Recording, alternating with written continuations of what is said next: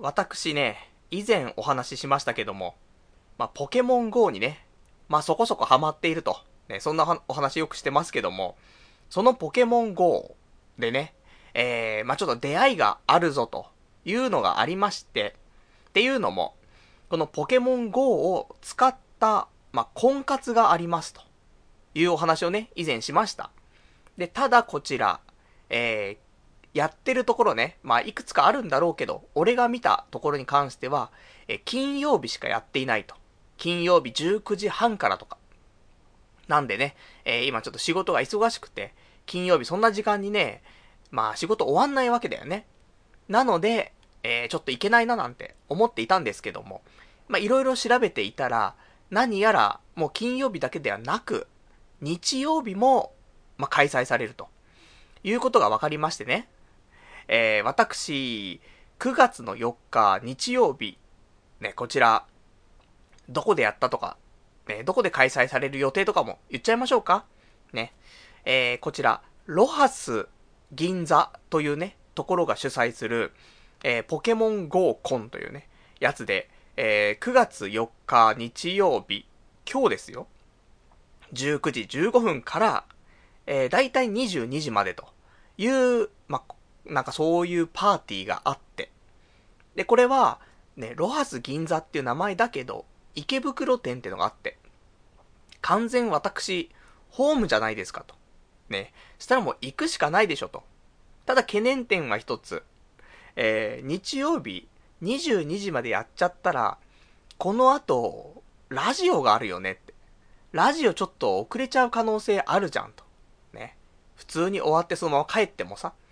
で、もしかしたら、なんかね、この後ちょっともう一杯飲みに行きませんかみたいな話になったら、まあ、ラジオが、ね、いつも23時から始まりますよと言いつつ、もうこの日に限っては24時とかね。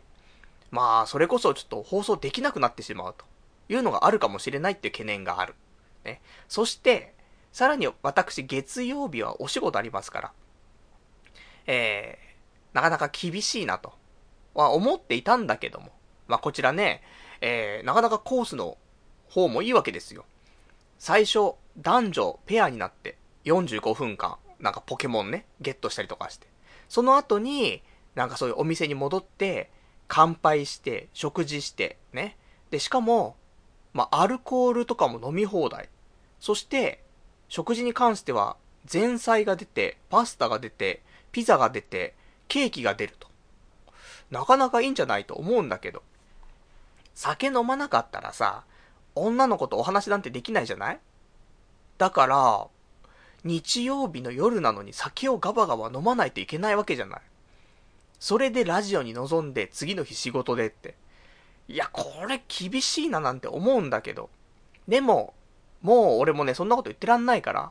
ね、こうやって自分がさ、ちょっとでもなんか頑張れそうなイベントだったら、まあ行くべきだよね、ということで、私、このロハス銀座、ね、え池袋店で開催されるポケモン合コン、えー、先週のうちに申し込みをしました。ね。えー、ちょっと友人1人誘って、なんでね、男2名で申し込みしましてね、やるしかねえと。ね、もう、多分ないんだよ。今までもパズドラでね、なんか、婚活とか、ないかななんて調べたんだけど、なかなかなくて。で、ようやく今回、まあ、そこそこ本腰で頑張っているポケモン、ね。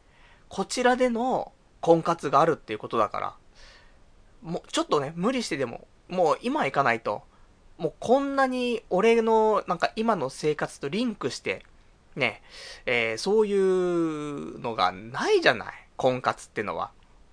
大体こんなね、こんなって言ったらいけないよ。もうそろそろ8年経つし、ね、聞いてるリスナーの方も楽しんでいただいてるとは思いますけど、俺の趣味はこうやってラジオ配信なわけじゃない。ポッドキャスト配信と。この趣味で、なんか婚活とかやりましょうとかっていう企画は絶対上がんないじゃない？そう考えると、ポケモン GO でね、こうやってイベントやっていただけるのはとても今回ラッキーだなと思っておりまして、申し込みをしましたと。お値段とかね、皆さん気になると思いますけども、言っておきましょう。えー、男性1名様、えー、5000円と。2名以上でお一人様4000円になりますと。いいじゃないと。まあ、そこそこだよね。今までやってた、その婚活、7、8000円取られる時もあるし、しかもそこで食事なんか出ないし、みたいな。わけわかんないやつばっかりだったところが、食事も出て飲み物出て、ポケモンやって、みたいな。盛りだくさんで4000円だったらいいし、しかもね、池袋だしと。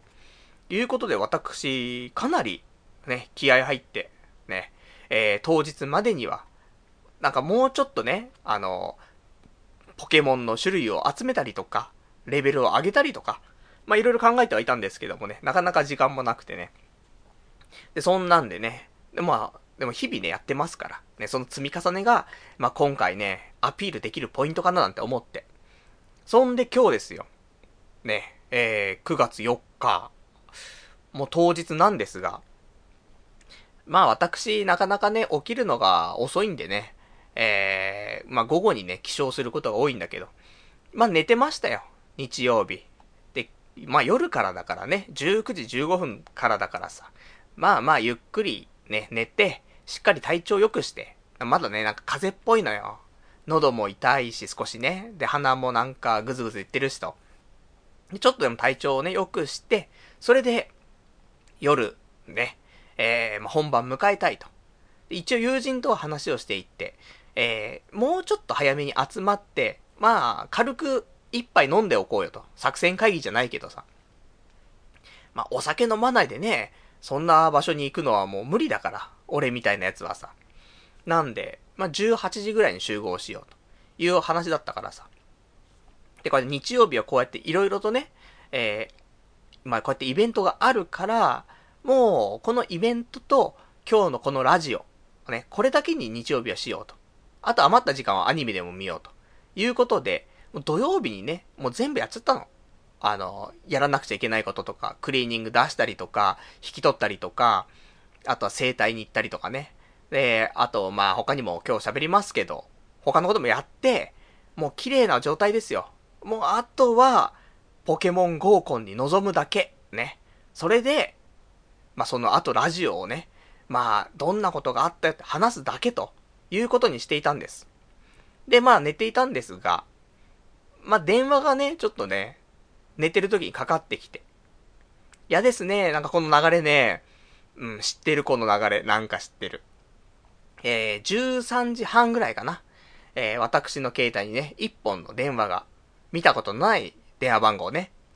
で、電話出るわけですよ。そしたら、あの、案の定なんだけどね。えー、ロハス銀座でございますと。お電話が来まして。あ、今日開催される、ね、ポケモン合コンの、まあ、最終確認かなと。思いますよ、そりゃね。はい。ね、えー、パル内藤さんですかって、そうです、つってね。えー、今日開催される予定の、ね、ポケモン合コンなんですけども、ってね。うん。大丈夫ですよって。ね。今日、ね、全然キャンセルとかしないでね。これから行きますからって。ね。もう期待してますと。楽しみにしてましたと。いう心だったんですけどもね。まあ、向こうから来た発言としては。パルナイトさんと。ちょっとですね、と。えー、まあ、女性の方が、ちょ若干キャンセルが出てしまって、えー、男女のペアが、ちょっと組めない状況になっておりましてと。えー、せっかくお申し込みいただいたんですけども、ね、大変申し訳ないんですが、本日のポケモン合コン、開催中止とさせていただきたいと思っておりますと。大変申し訳ございませんと。いうご連絡ですよ。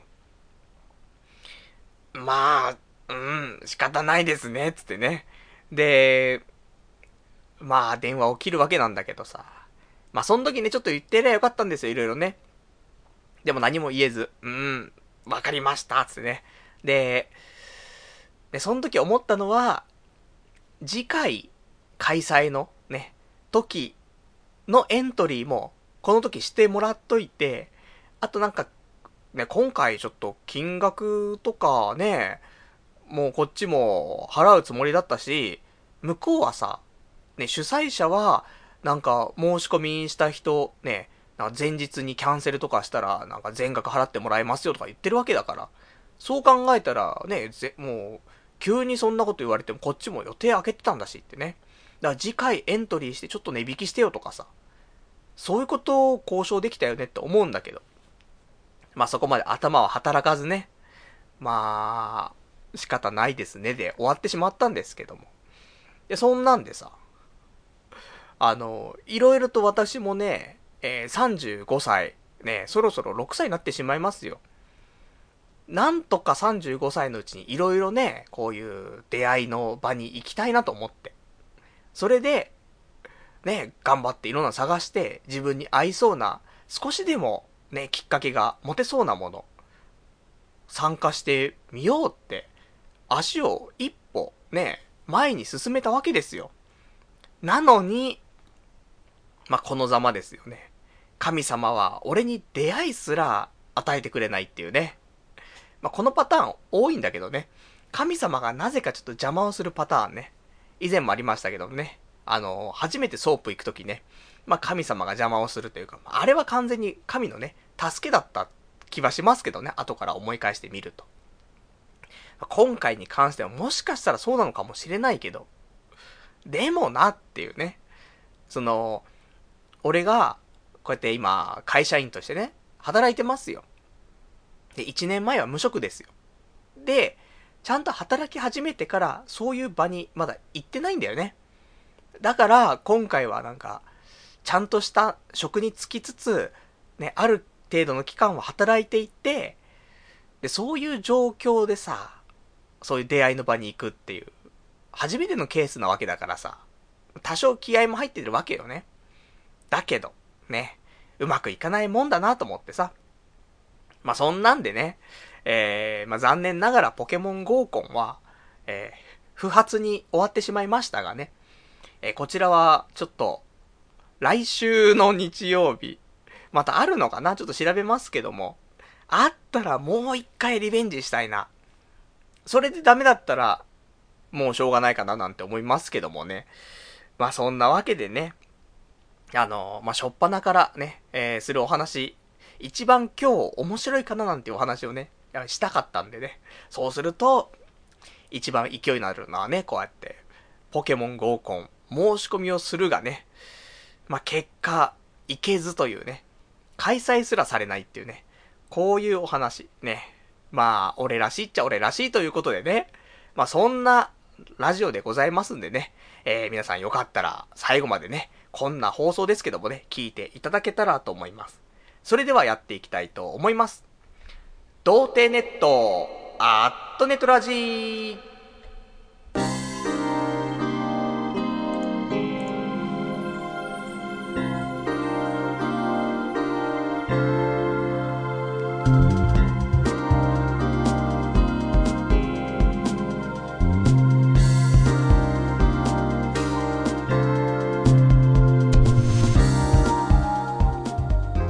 改めまして、童貞ネットアットネットラジパーソナリティのパルナイトです。こんばんは。まあ、そんなわけでね、えー、残念ながら、私の婚活始まらずっていうね、お話ではあるんですけどもね。でもまあ実際考えてみて、えー、まあ、女性がね、少しキャンセルしてしまったと。そしたらさ、じゃあ、例えば男性20人、女性20人とかだったとするよね。で、その中で、じゃ女性が4名ぐらい、まあちょっと来れなくなってしまったっって16名になってしまった場合、男が4人あぶれるんだよね。その時に、どうするの？じゃあ男4人は、残念ながらじゃあ男の方は、ちょっと余った方2人ずつでちょっとペアになっていただいて、つってね、なるのかと。うほっていうね、展開になってしまうかもしれないし、もしくは、ね、えー、悲しい、あの、学校の風景みたいな。で、余った人は、先生と、みたいなね。そんなになっちゃったら、ねかい、なんか主催者の人とね、一緒になんか、ポケモン捕まえるみたいなさ。そんなになっちゃっても困っちゃうっていうね。これが普通のパーティーだったら、人数がね、ちょっと差があってもうまく回せるんだけど、そのカップリングして、それで、ね、なんか、一緒にイベントというかね、えー、やるわけなんで、そういうところではちょっとね、運営難しいんだよなって、ちょっとそういうところはあるんでしょうと。まあ、そんなね、感じで、えー、もう一回申し込みをして、それでまた、定員割れとかね、してしまったら残念なんだけど、もう男女ともに満席だったんだよ。だからもうこれは行くしかねえと思ったんだけど、ね、まさかのこのパターン、ということでね。で、そんなんで、えー、今日はね、あのー、本当は、ね、バタバタでね、まあ、むしろ、ラジオが行えないんじゃないかと、ね、思っていましたがね、まあ普通にラジオを始めるというね、ところで。ただやっぱし、それがもう13時半に、えー、このポケモン合コン、なくなってしまうという話をもうね、知ってしまったので。でも、ポケモン熱があるじゃない。今日は、ね、ポケモン出会いだと。だけど、今もう今日両方ともなくなっちゃうのはちょっと嫌だなと思って。ポケモンだけ、ね、頑張ってきました。ソロ活動でね。もう結局ソロじゃんってね、ありますけども。今日はね、えー、高田の馬場、ね、行きまして。で、えー、たまたまなんか高田の馬場の周りにちょっとポケモンいそうだなっつってね。で、降りたんだけど。で、降りた時に、昔さ、お話ししたんだけど、あの、レッドロックっていう、あの、ローストビーフ丼のお店。ね、昔々喋ったんだけど、行きたいなっつって。で、行ったんだけど、前に行った時は行列がすごすぎて、何十人ぐらいいたんだっけ？?70、80名ぐらいは並んでたと思うの。もう、一番盛り上がってたね。なんかローストビーフ丼がどうのっていうさ、世間でちょっと一瞬だけ騒がれた時。で、さすがに無理だわ、ということで、まあその後ね、全然違う秋葉原の店とかのところでも、なんかローストビーフやってる店ができたとかね、言って、行ったりとか、あとは、伝説のスタ丼の店でね、ローストビーフ丼やってたりとか、あとこの前も池袋で、なんか食べたんだけど、なんか、ステーキとか出してるような、そういう、なんか、牛のね、お店、ね、牛、牛のなんとかっていうところで食べましたけど、まあ、まあまあ、みたいな感じで、やっぱり一度、ね、レッドロックのローストビーフ丼食べたいなと思っていたんですけどもね、今日たまたま、そのポケモンやりにね、高田馬場降りて、ふと気がついて、レッドロックちょっと見てみようかなと。行ったら、10人ぐらいしか並んでなくてね、これは今日、ね、逆に良かったと。ね、今まで食べたかったものが食べられると。ね、そういう喜びありましてね、えー、食べてきましたが、うん、期待しすぎたね。そうでもなかった。美味しかったけどね、一口目とかは美味しかったんだけど、その後は、まあこんなもんかと。あとご飯の量も結構山盛りになっていて、その上にローストビーフを乗せているから山盛りに見えるけど、まあ言うほど山盛りでもないと。まあそこそこだね、ということで、そう考えると、秋葉原で食べたローストビーフ丼。ちょっと、あの、丼は、まあ、かなり小ぶりではあったんだけど、ローストビーフの量としてはあっちの方が多かったかななんて思ったりするんで、もう一回ね、ちょっとね、えー、ローストビーフ丼の旅、ね、ちょっと出たいななんて思って。で、そんなことも、まあ、ありつつ、あとは、えー、その後、まだまだ時間ありますから、ね、本当は、19時15分から22時までね、やってるはずですからね。そしたらもっともっと、こっちも攻めないとということで、まあ、その後、日比谷公園行ったり、ま、有楽町、新橋、東京、浜松町とね、えー、ぐるぐるぐるぐるして、で、そんなんで、えー、私、えー、ようやくレベルが、えー、26。結構やってる方なのかもしんないね。そこそこじゃないその、リスナーの中には、ね、もっとね、レベル30とかいると思うんだけど。でもまあ、パルさん結構頑張ってるじゃんって言ってもらえるぐらいのレベルにはなってるかなと思います。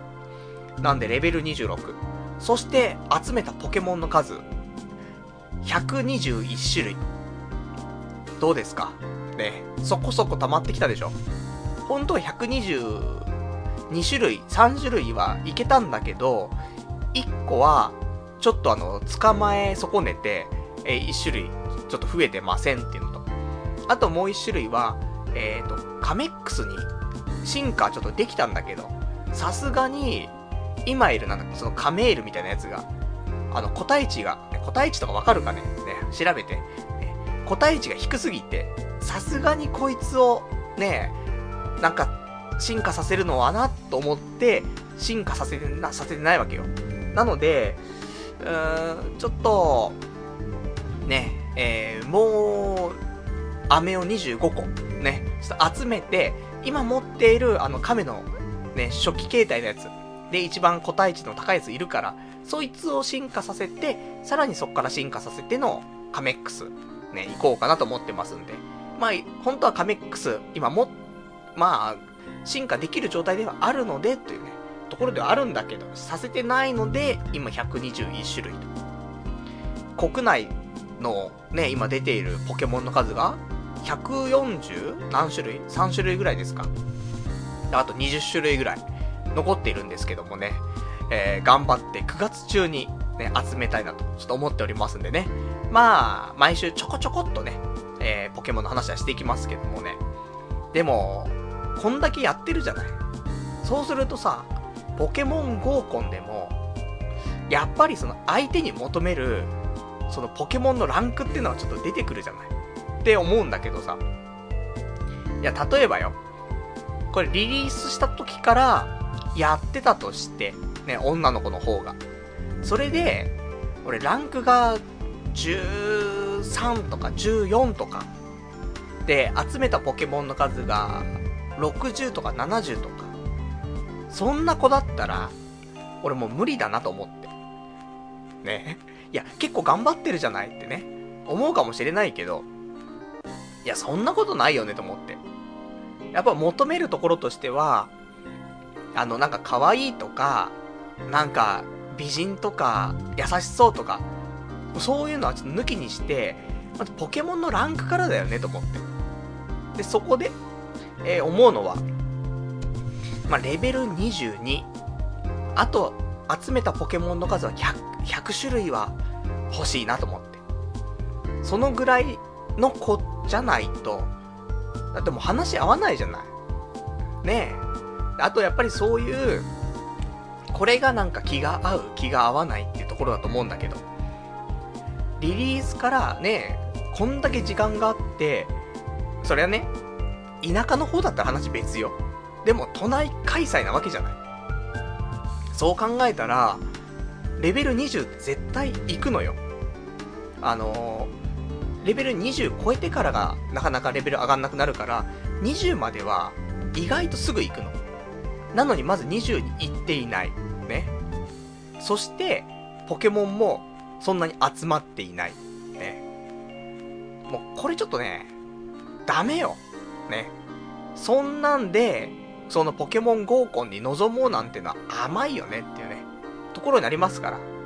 だから、すごい可愛い、まあまあ、すごい可愛い子はこんなところ来ませんから、そこそこ可愛い子で、じゃあ、そこそこ可愛い子で、レベルが10、集めたポケモンの数が30。で、一昨日から始めたんですじゃなくて、リリースした時からやってますっていう、そういうこと、ま、ちょいブスぐらい、ね、ブスカワぐらいの、ね、ブスカワだけど、ランクが、じゃあ、レベル24。そんで、集めたポケモンの数が110とかだったら、俺その、なんか、ブスカワの方が魅力的に見えるもんね。絶対話合うし。ただ、気をつけたいのは、あの、課金ね。課金は、そこそこで。で、あの、がっつりしてる人は、それはそれでね、あの、金銭感覚がちょっとまたあれだけど。でも俺も、今回は課金してんのよ。毎週末に、1200円課金してんの。で、えー、ポケモンのその卵の孵化装置を買って、週末歩きまくって、ね、9個、もう同時に孵化装置を稼働させてっていうのをやってるので、意外と、俺も課金してんのよ、多分。もう4800円ぐらい課金してる可能性がある。ね。3600円から4800円。ねえ、そのぐらいちょっと俺も本気でやってるからさ。そしたら、このぐらいの温度感に近しい子じゃないと、もうダメよ、ということもありましてね。まあ、ポケモン合コン。ね。今日もしかして来るような女の子は、そういう、もうエンジョイ勢、ね。超ライトエンジョイ勢しか来なかったのかもしれない。だから、神様が、今日の開催はなしじゃと、ね、言ってくれたんかもしんないけど。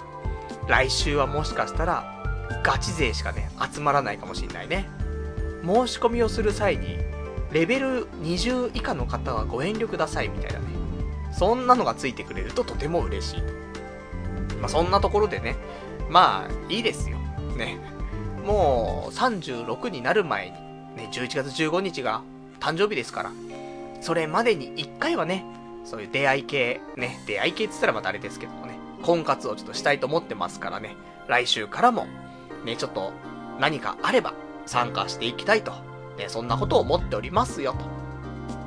まあ、そんな、ね、えー、ところなんですけども、まあ、今日のお話、ね、えー、いや、もともと想定していたね、ポケモン GO コンの話できないから、じゃあ今日何の話すんのって思うかもしれないけど、もう今日はもっといっぱい話すことがあるので、ね、こんな結局参加できなかったポケモン GO コンの話してる場合じゃねえんだということもありますんでね。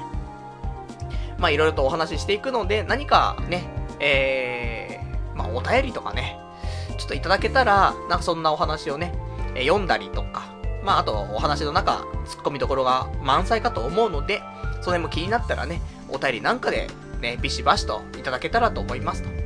で、お便りに関しましては、掲示板かメールでお待ちしてます。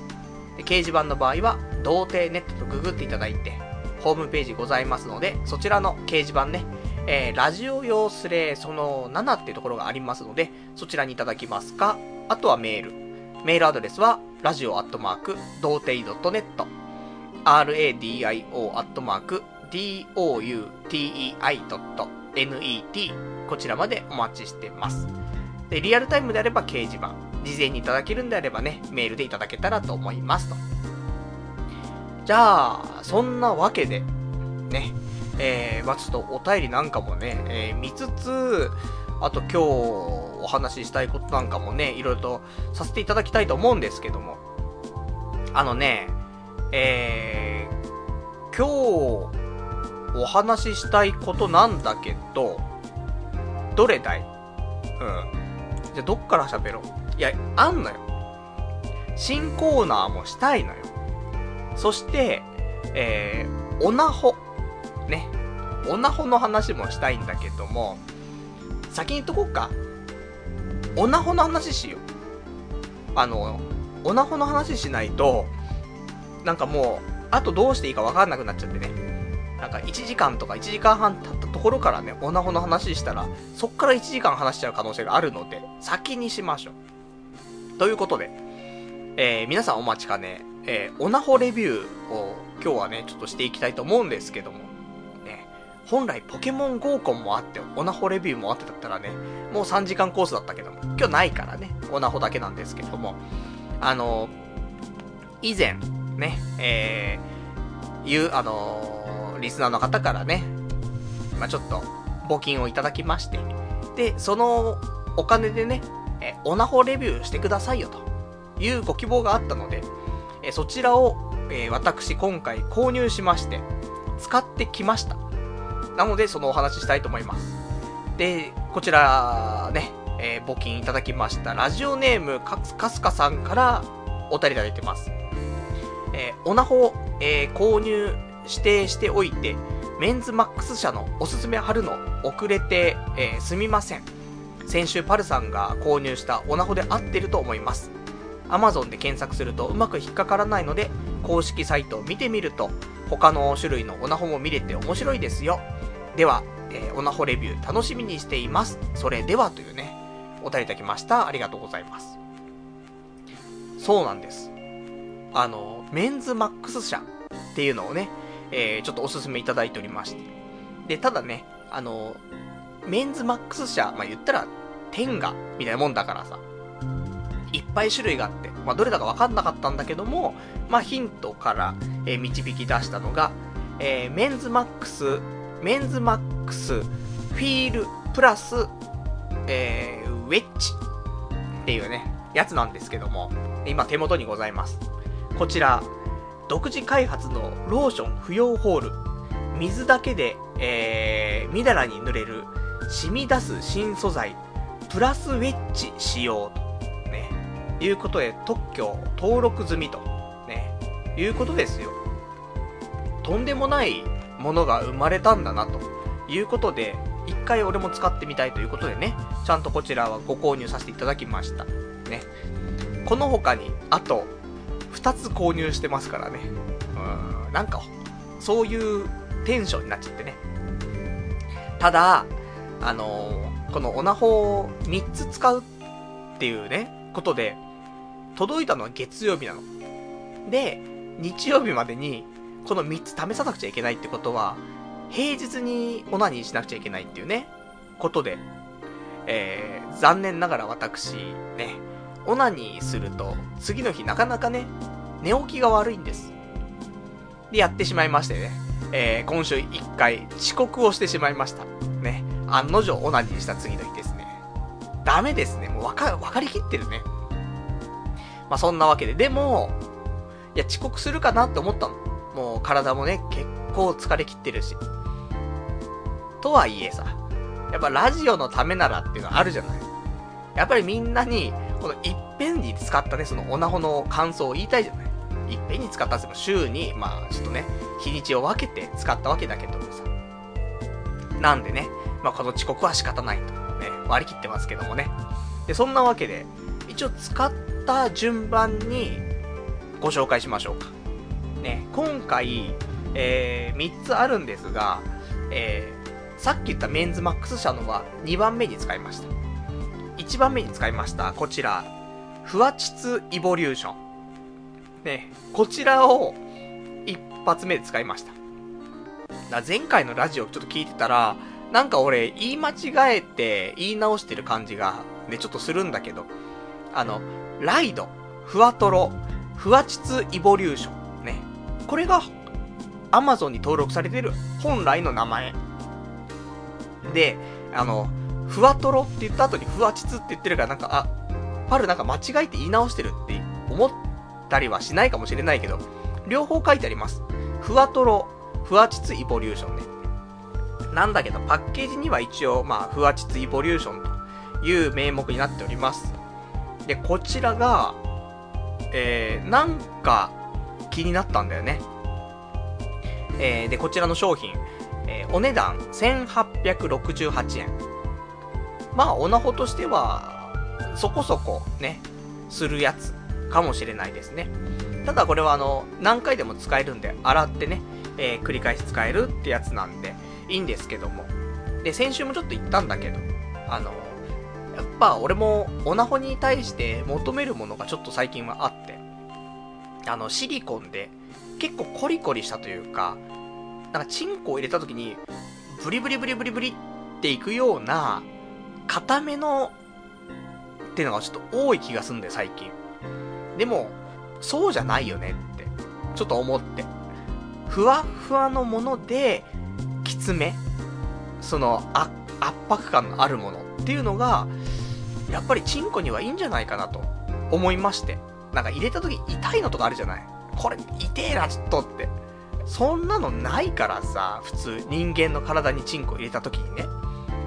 そう思うと、私このフワチツイボリューションなんじゃないかなと、ね、ビビッときましてね、えー、買ってしまいましたが、こちら、まず感想を言うと、いいです。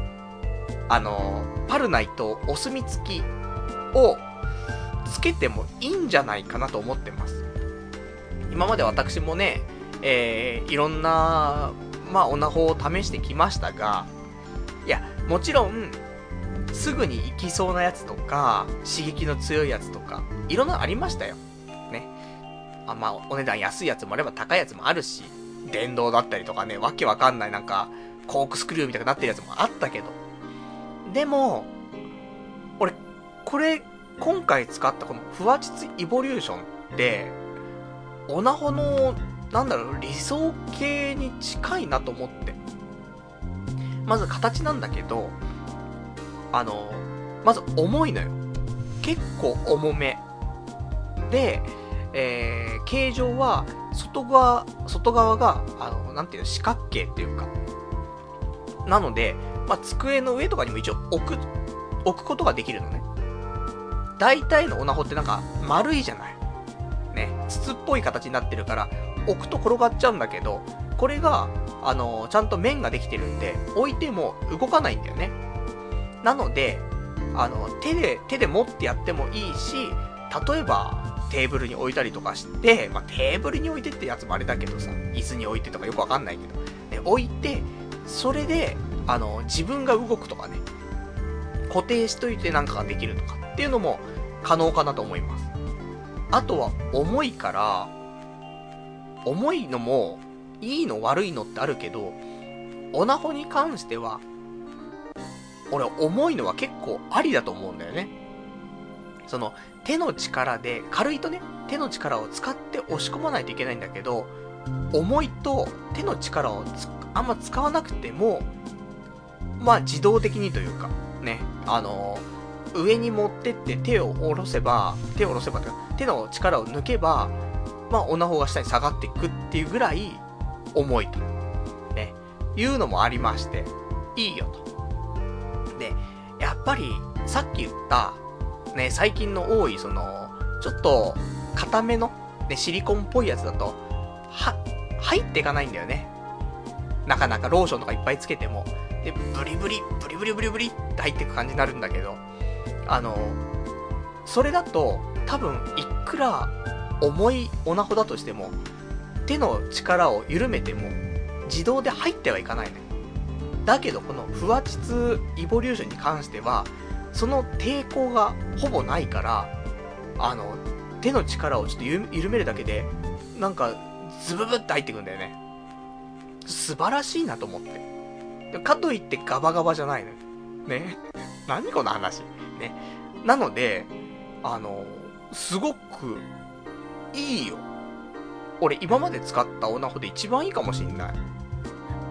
どうですか？あの、オナホ界のね、巨匠の方たちいらっしゃるかと思うんですけども。いや、完、完成形だなと思って、正直。うん。これいいよ。いいので、あのー、これちょっとリンク貼っとこうかね。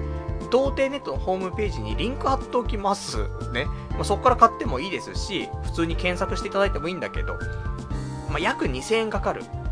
ちょっと高いかなって思うかもしんないけど、俺、これ一回、試してほしいな。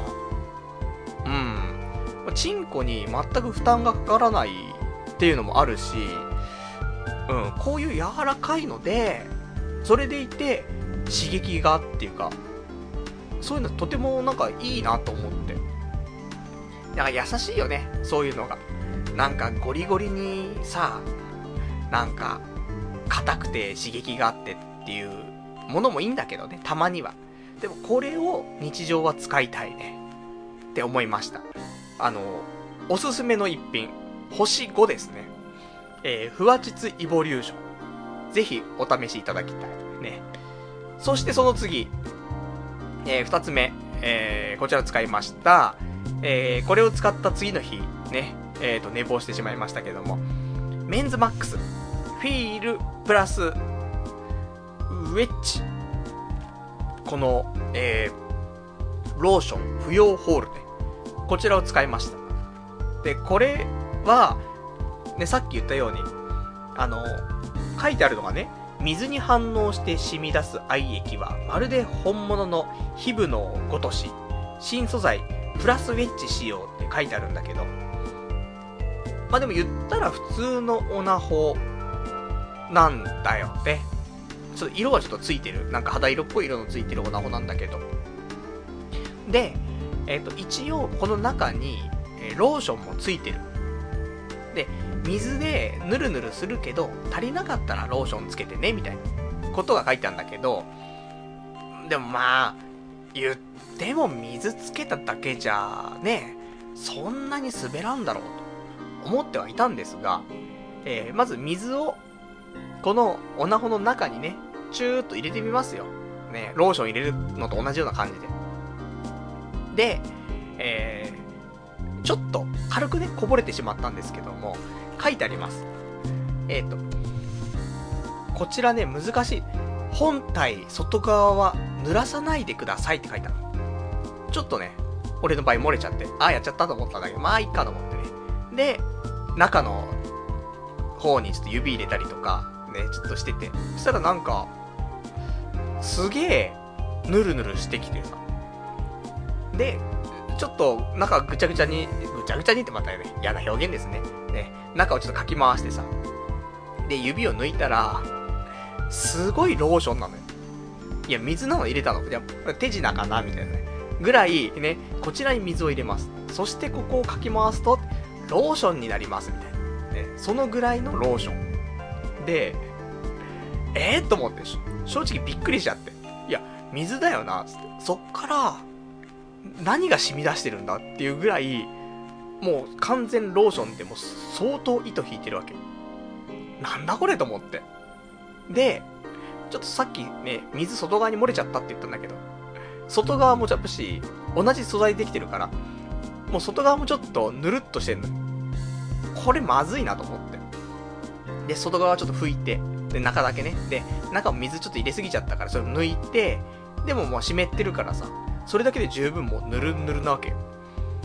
これだったらもう、ローションは他にいらないだろうと思って。で、使いまして。まあ、ちょっとその、チンコに馴染むまでは、少し硬い感じはするんだけど、チンコに馴染んでしまうと、あの、本当にローションはいらないねって思いましたね。すごいよ。この新素材。水だけであんなに、ローションがやっぱ溶け出してくるっていう表現なんのかな？なんか、どんな、なんか理屈なのか全然わかんないんだけど、もう完全にローションだね。どっから出てきたんでしょうかっていうところなんだけど。しかもこのオナホのすごいのは、そういうものってさ、なんかその、元からの素材の中にじゃあローションが、なんか入れられていて、で、それ水に反応して出てくる。そしたら1回限りで終わっちゃいそうな気がするけど、これ何回も繰り返し使えるって書いてあるの。まあ、もちろん回数はね、制限あると思うんだけど、それにしてもすごいなと思って。何回もこれ水入れたらまたヌルヌルすんのかっていうぐらい、いや、こんなにヌルヌルするのと思って。そのぐらいでした。あの、面白いと思う。ただ、感動するかというと、やっぱり、その、さっきのね、えー、ふわちつイボリューションがちょっと感動しすぎてしまったためね、えー、そこまでの感動はなかったんだけど、あの、ほんと新しいなと思ったし、あの、意外とローションって、あの、この間、うちにあるローション見たの？ペペローション。で、ペペローション見たら裏側に、開封後は、なるべく早めにお使いくださいみたいな書いてある。でも俺あのペペローション多分買ったのって、もう数年前なんだよね。だ数年間あれを使ってるんだけど、だから、ローションの管理もさ、めんどくさいじゃないそれを見てね、あの、今週ローション全部捨てましたけど、また新しいの話しちゃったのってね。なんだけど、それがまずいらないわけだよね。この、メンズマックスに関しては。そういう意味では、いいかななんて思うし。だお風呂場とかに置いといて、ね、別にいつでも気になった時に、すぐに使える。ローションいらない。ね。そういうことで、まあ、旅行行く時も、オナホ持っていこうかな、どうしようかななんてやつはいないんだけど、もし持っていくとき、ローションも持っていかなくちゃなーってなると、でも家にあるペペローションでかいしな、みたいな。旅行すげえかさばるじゃんっていう時にも、これは今回、オナホのみあれば、ね、大丈夫ですから。まあそんなところで。まあ、結構面白いと思う。一回使ってみるといいかもね。えお値段952円になります。まあ、おすすめっちゃおすすめ。なんか新しいオナホ。今どんなのがあるんだろうっっていうのを体感するにはなんか未来を感じるオナホだったなと思います。使用感もそこそこいいよ。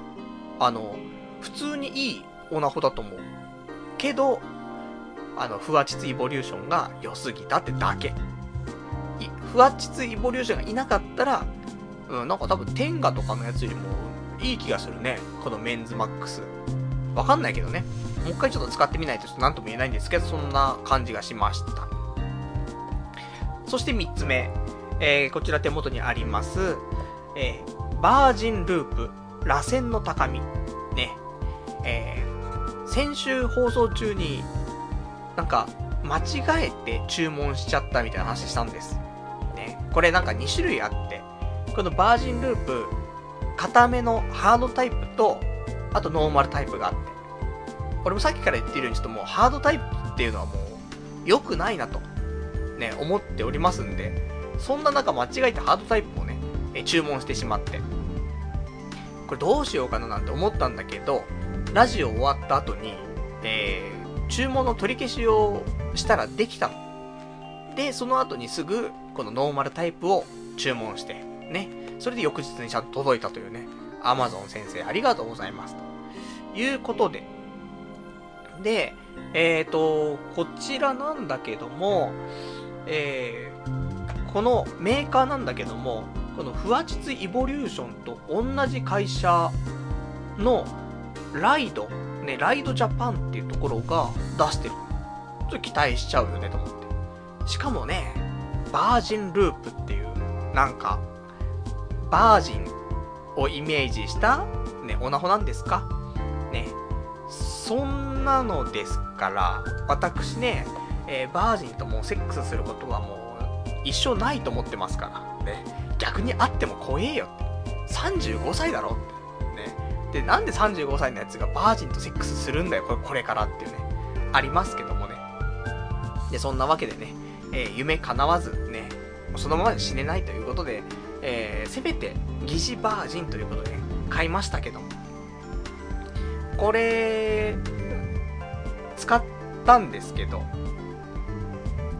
まあ、普通だったね。あの、かもなく不可もなく。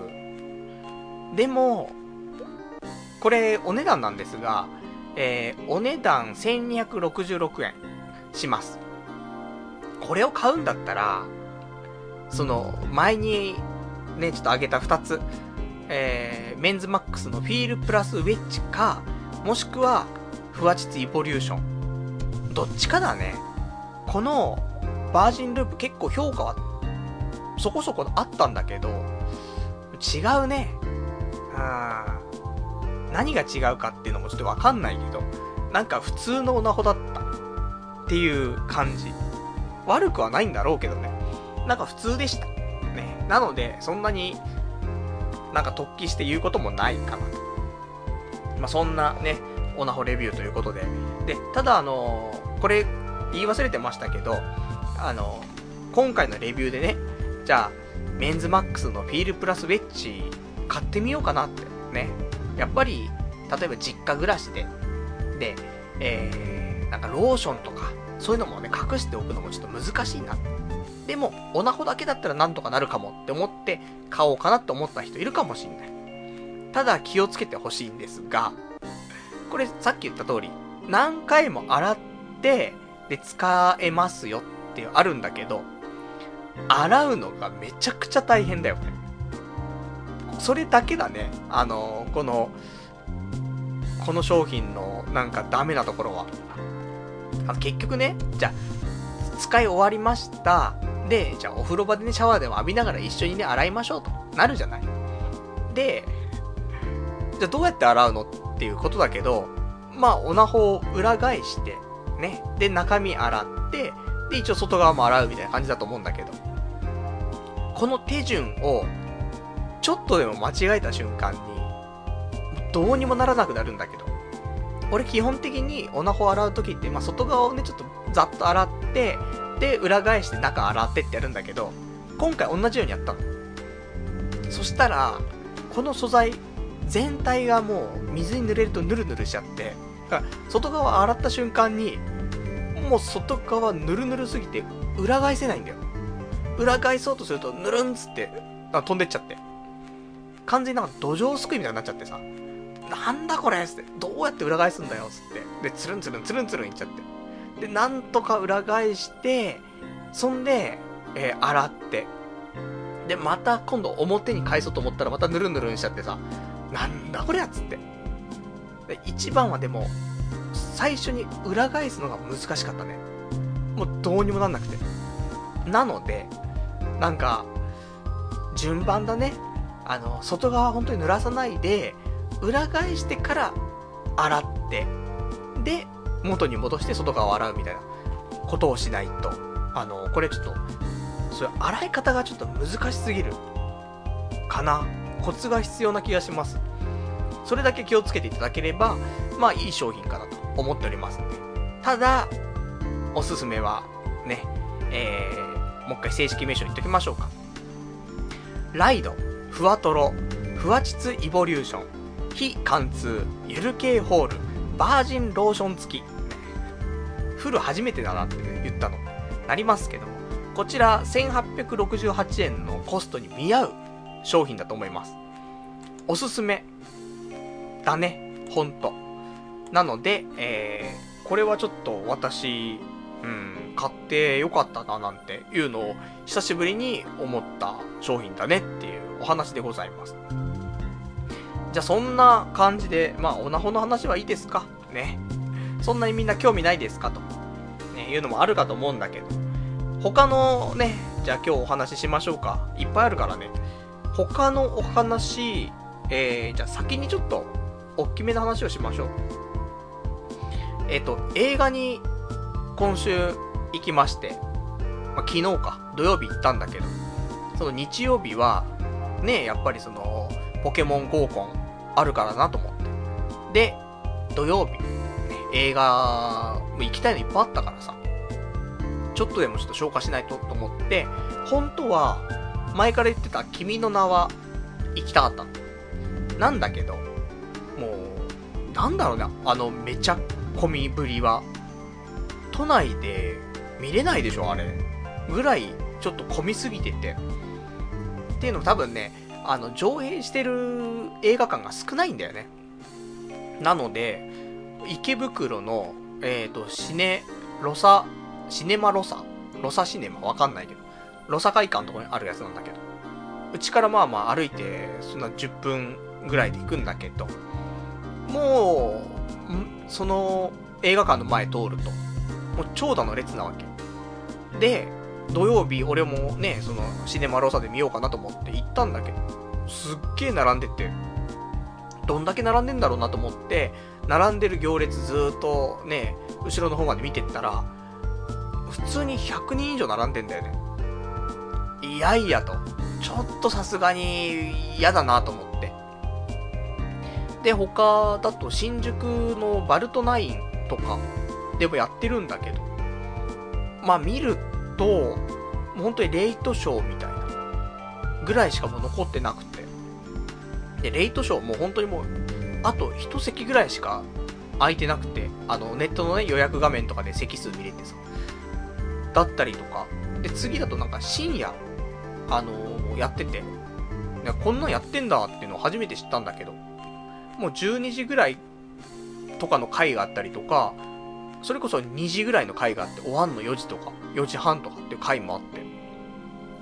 まあ、逆になんか、それが知れたのが良かったんだけど、あの、仕事とかね、もう金曜日とか、遅く終わった後に、映画とか全然いけるじゃんと思ってさ。まあ、そんな情報が入ってよかったっちゃよかったんだけど、まあ、厳しいなと思って。で、君の名はちょっと見れないなと思って、で、他見たいの、ね、えっ、ー、と、今、やってるやつだと、あの、シン・ゴジラ、ちょっと見たくてさ。いや別にゴジラそんな興味あんのっていうとそういうわけでもないんだけどさ。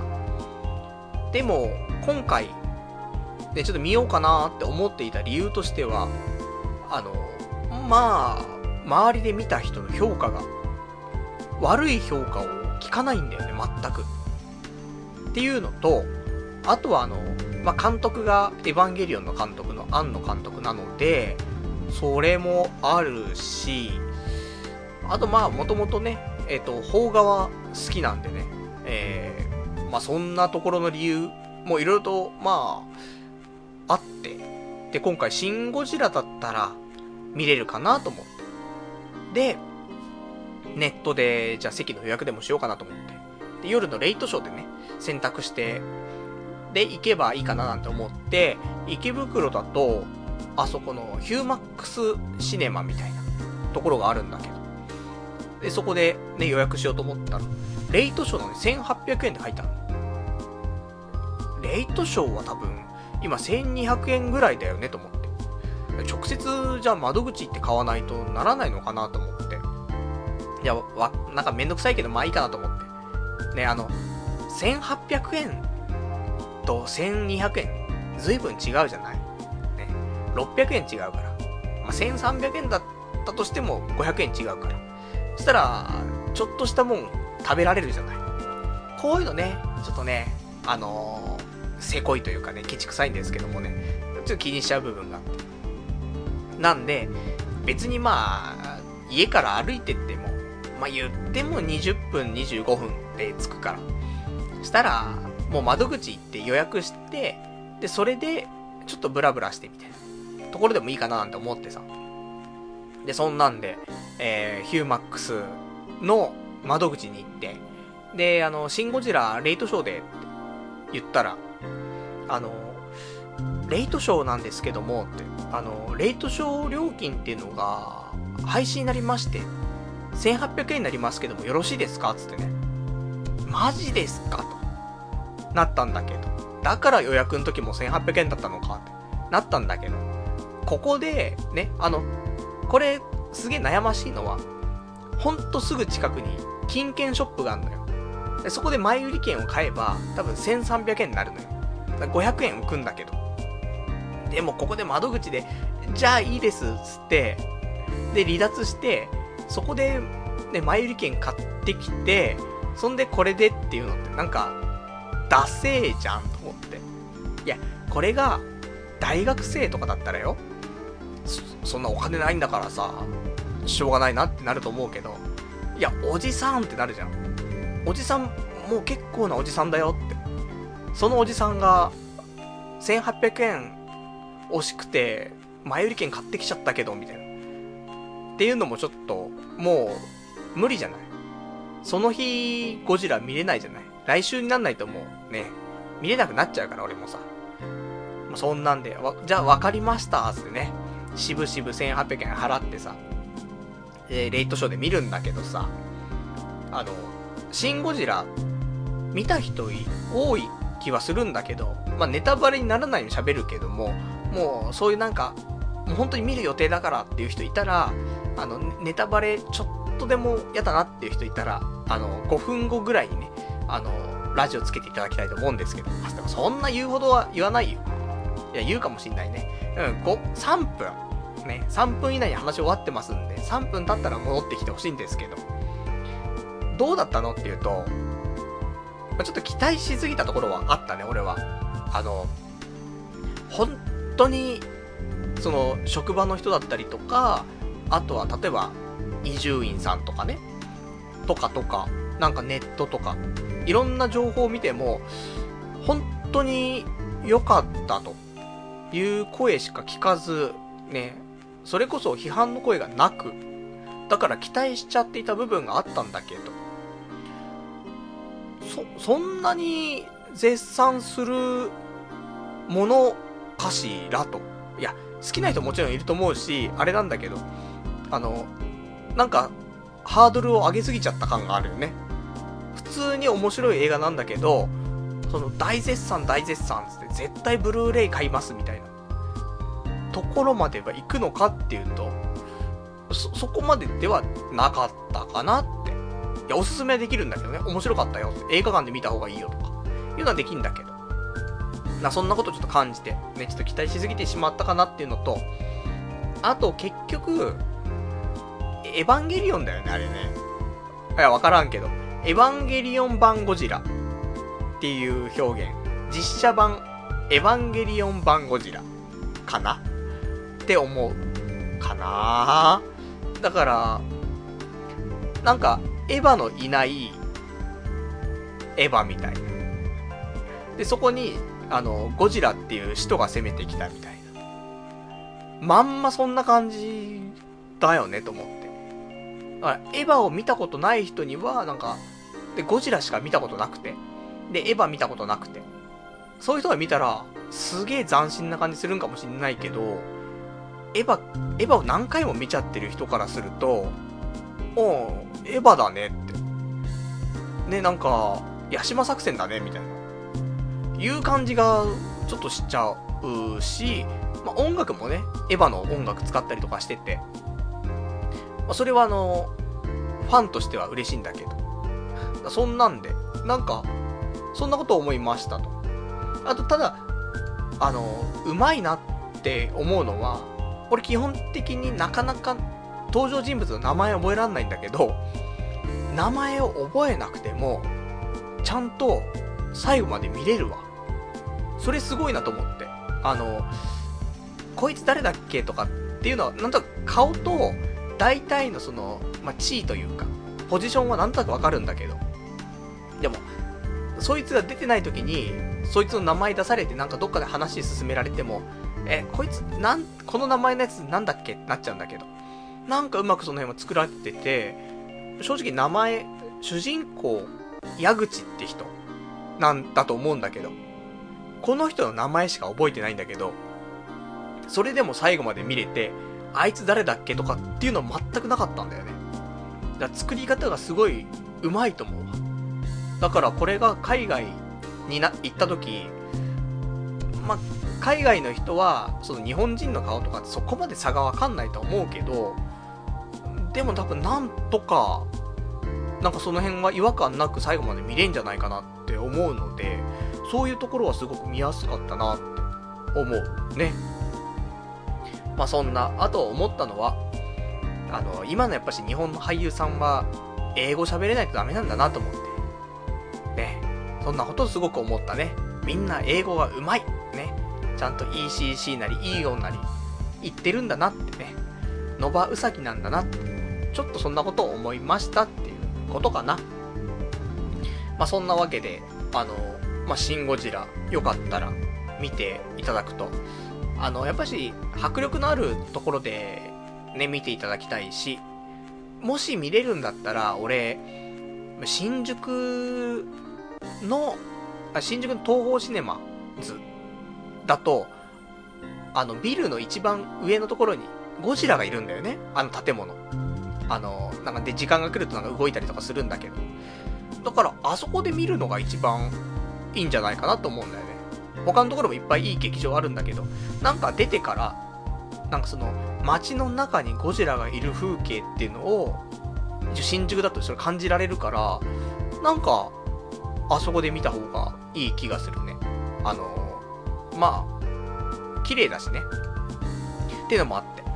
あの、よかったら、まあそんなんで、シン・ゴジラ、ね、今だったら、そこそこ空いてるから。空いてるっつっても、まあ、ある程度席は埋まっちゃうんだけど、あの、そんな並んだりとかしなくても、まあ普通に、まあ、見れるかなと思うので、まあよかったらシン・ゴジラ見てみてくださいということで、まあ来週とかは、ね、そろそろ君の名は見たいですが、ね、見れないですね。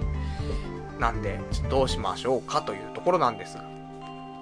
じゃあそんな感じで、じゃあお便りをね、ちょっといくつかいただいてますから、えー読んでいきたいと思います。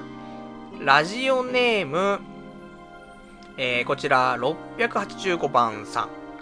パルさん、それは杞憂だよ。女子なんて、えー、一丁紙、一丁紙のゴンゲみたいな奴らだから、話題になった時、ちょろっとやって終わってるって、逆にがっつりやってる35歳に引くぐらいだから、そこそこでいいのよっていうね、お答えいただきました。ありがとうございます。えーポケモン GO のね、やり込み具合のお話だと思いますけども。まあそう、女子なんてのは、本当にちょろっと最初だけやって、ね、その、いわゆるコンテンツを食い散らかしてね、はい、さよならと。このパターンが多いじゃないかということだと思うんですけど。だから嫌なんだよ。そんなやつは願い下げなんだよね。ちょっと可愛くても。だったら、ちょいブスぐらいでも、がっつりやってるやつの方が、好感度高いよね。そういうやつの方が、多分、その、長く付き合っていけるというか、なんか、友達じゃないけどもさ、そういうなんか一緒の感覚を結構持てるんじゃないかなと思うんだけどさ。ねえ、だって、これからもなんかすごいでっかいタイトルのゲームだったりとかアプリとかね、出た時に、なんか本当にもう2、3日ちょろちょろってやって、飽きちゃったっつって、やめちゃうやつと、なんだかんだ、じゃ、あんまもう、面白くないし、飽きちゃってはいるけども、ここまではなんとか頑張ろうとかっつって、レベル20とか、ポケモンの種類も100とか、集める。そういう差があるじゃない。そうすると、そこまで行ってからやっぱし、面白い、面白くないも出てくるし。ところで、なんか、うん、そう思うよ、俺は。なので、ポケモン GO コン、もし行ったら、ちゃんとやってるやつ、じゃないと、もうダメだわ。だ本当にめちゃくちゃ可愛かったら別よ。ね。いや、ポケモン GO コンとか言いつつも、全然そういうの、そういうのいいっす、みたいな。ね。大丈夫です、つってね。で、ポケモンの話もしないんだけど。でも、そんな超絶美人が来るわけではないので。ね、そしたら、しっかりやってる子。ね。土日とかは最近よくね、あの、日比谷公園とか行ってますみたいな。代々木公園とかも行っちゃいますみたいな。そんな子だったら、お、やるじゃん、つってね。じゃあ、この後ちょっと、ね、池袋西口公園行くっつってね。で、やれるじゃないなんか。そういうさ、一緒に遊べるような人の方が絶対いいよねって思うんですけど。で、プラスアルファ、好みの顔だったらいいよねっていう話だけど。今回は、見た目よりも、その中身というか、ね、そっちをちょっと重視してる感はあるね。だってもう、明らかだもんね。そんななんかエンジョイ勢みたいな人が来てもさ、無理じゃん。ね。話合わないじゃん。いや、あと、なんか20種類ぐらい集めるんだけどさ、土日なんとかちょっとお台場で集めたいんだけど、つって。そしたら、あ、お台場いいよ、一緒に行こうよ、つってね。でも私ヴィーナスフォートみたいな。言うわけでしょ。帰れと。ね。思ってしまいますから。ね、レンタサイクル借りて、でポケモンゲットしまくるぞみたいなぐらいの意気込みの女の子の方が、まあ、俺には合ってんのかなと。俺がちょっと引くぐらいがいいよね。レンタサイクルまで借りんのぐらいの勢いでなんか行きたいね。俺は歩いてやるつもりだったけど、みたいな。いやいや、効率悪いでしょ、みたいな。レンタサイクル借りていくよ、つってね、引っ張ってってくれるような子がいいかななんてね、ちょっと思ったりする今日この頃でございますと。あとはラジオネーム、えケロンさん。ポケモン GO しに公園行って、ここら辺いいポケモンいますとか、声をかけて、ゲロブスゲットしてくださいっていうね、お答えいただきました。ありがとうございます。私もね、今日の合コン、合コンっていうかね、えー、婚活では、なんとか LINE の ID ゲットだぜね、そういうの目指してましたけどもね、まあ、開催されず残念な気持ちではあるんですけど。ただやっぱり、なんか、ナンパはできないよね。してる人もあんまいないし、暗黙の了解というか。なんでね、ちょっとその辺うまく動けないなと思うんだけどさ。ね。難しいですね。で、しかも、ここら辺いいポケモンいますとかね。もう、そのなんていうの。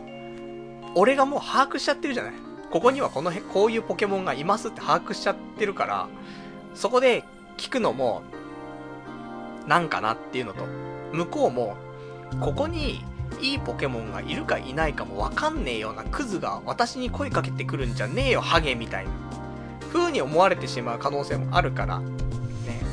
そしたらもうちょっと、ね、あの、この辺、レアポケソースとかって、どんな感じですかねみたいな。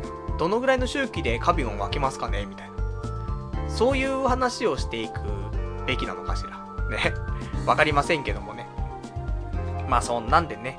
まあちょっとほどほどでね、えー、まあ、ポケモン。まあ行き過ぎるとね、また、惹かれちゃう部分もあるんでしょうけども、まあ惹かれ、まあ、現時点で引かれそうな気はしますけどもね。でも、引かれるんだったらとことんだよね。9月中に私ポケモンマスターになりたいと思ってますから。そこに賛同してくれるね、女の子。まあ、できたらね、そんな子をね、見つけられたらなって。そんなことを思っております。じゃあ、ちょっと久しぶりにコーナー行きたいと思います。えー、コーナー、ゲロブスから始めよう。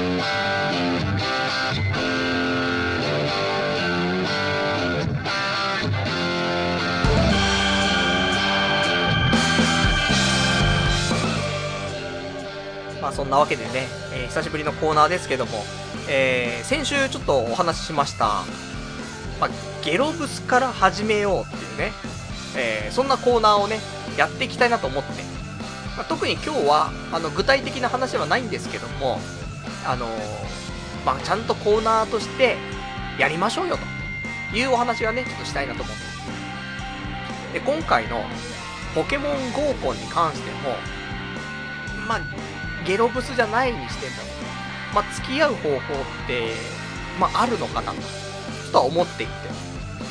なので、えー、そんなお話をね、ちょっとしていきたいと思うんですけども、まあ、そもそも、ゲロブスから始めようって何っていうことなんだけど、まあ、一発目からね、えー、超絶美人と付き合うのは難しい。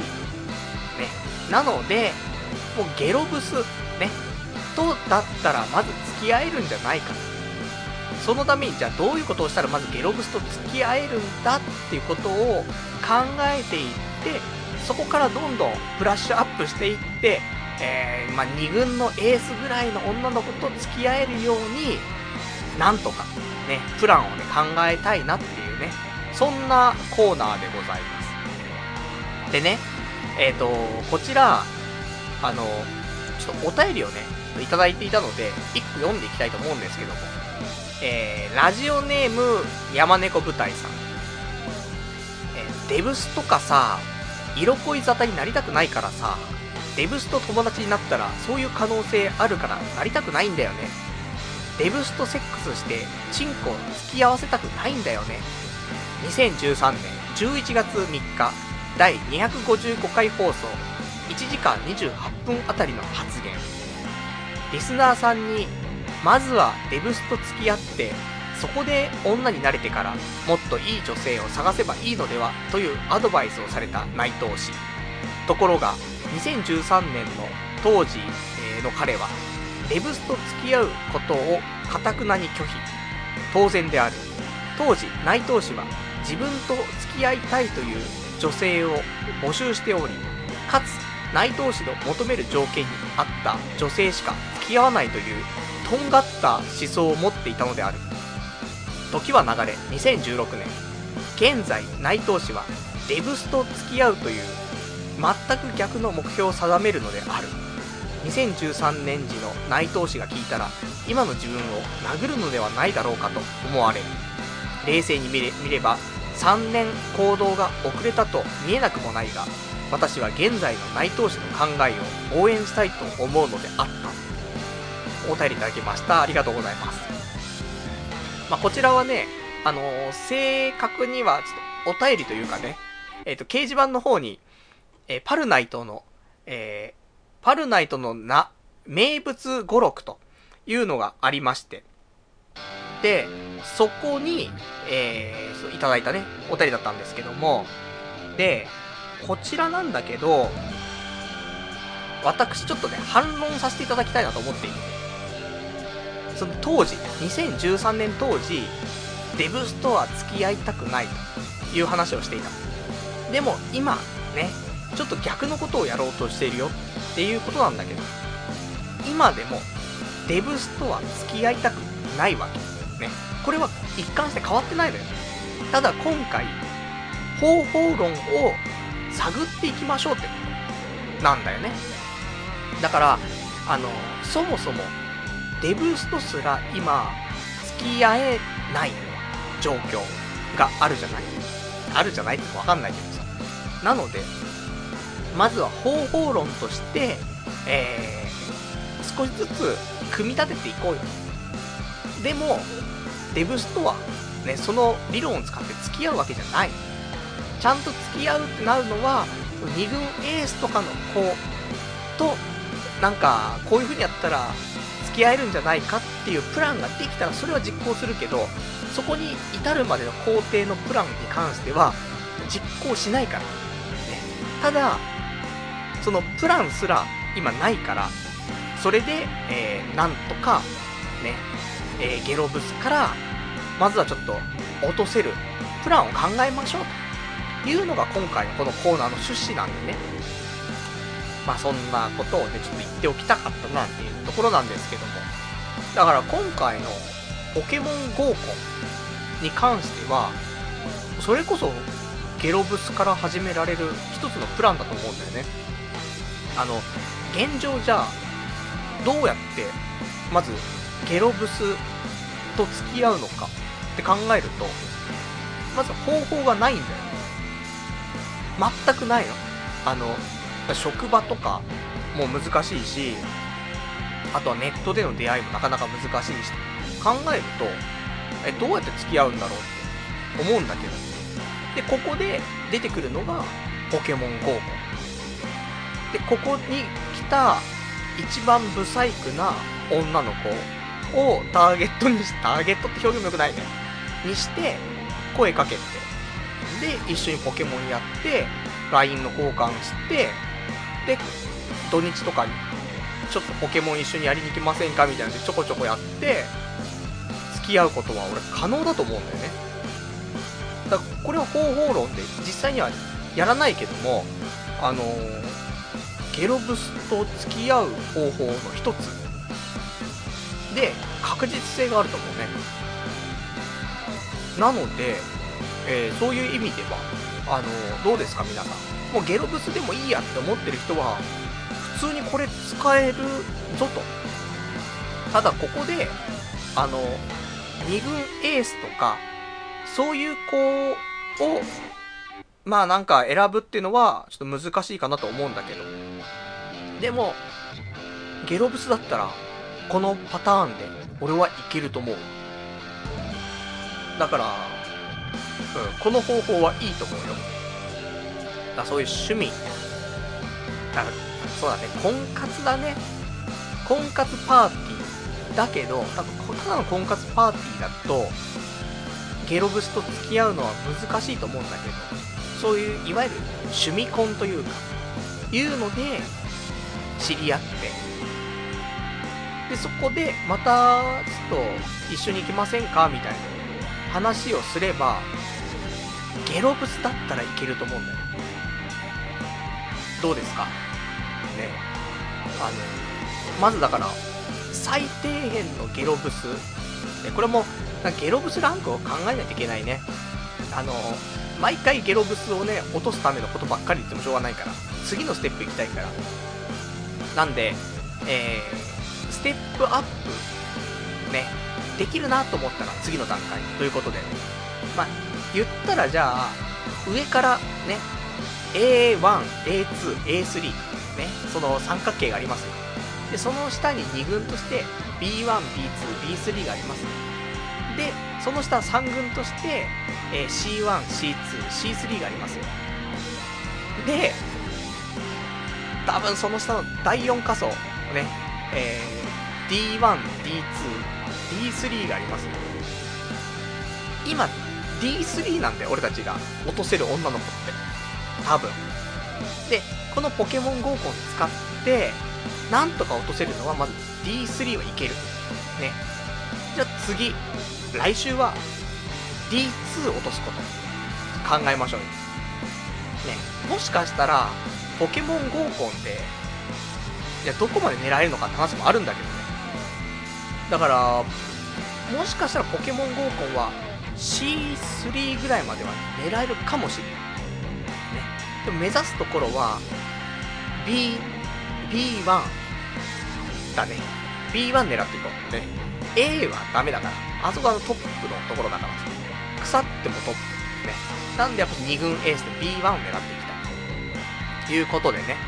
あのー、まあ、ぜひ皆さんね、そういう他の案とかね、あったらね、いろいろお便りいただけたらありがたいんですけども、えー、ちょっといただいてますよ。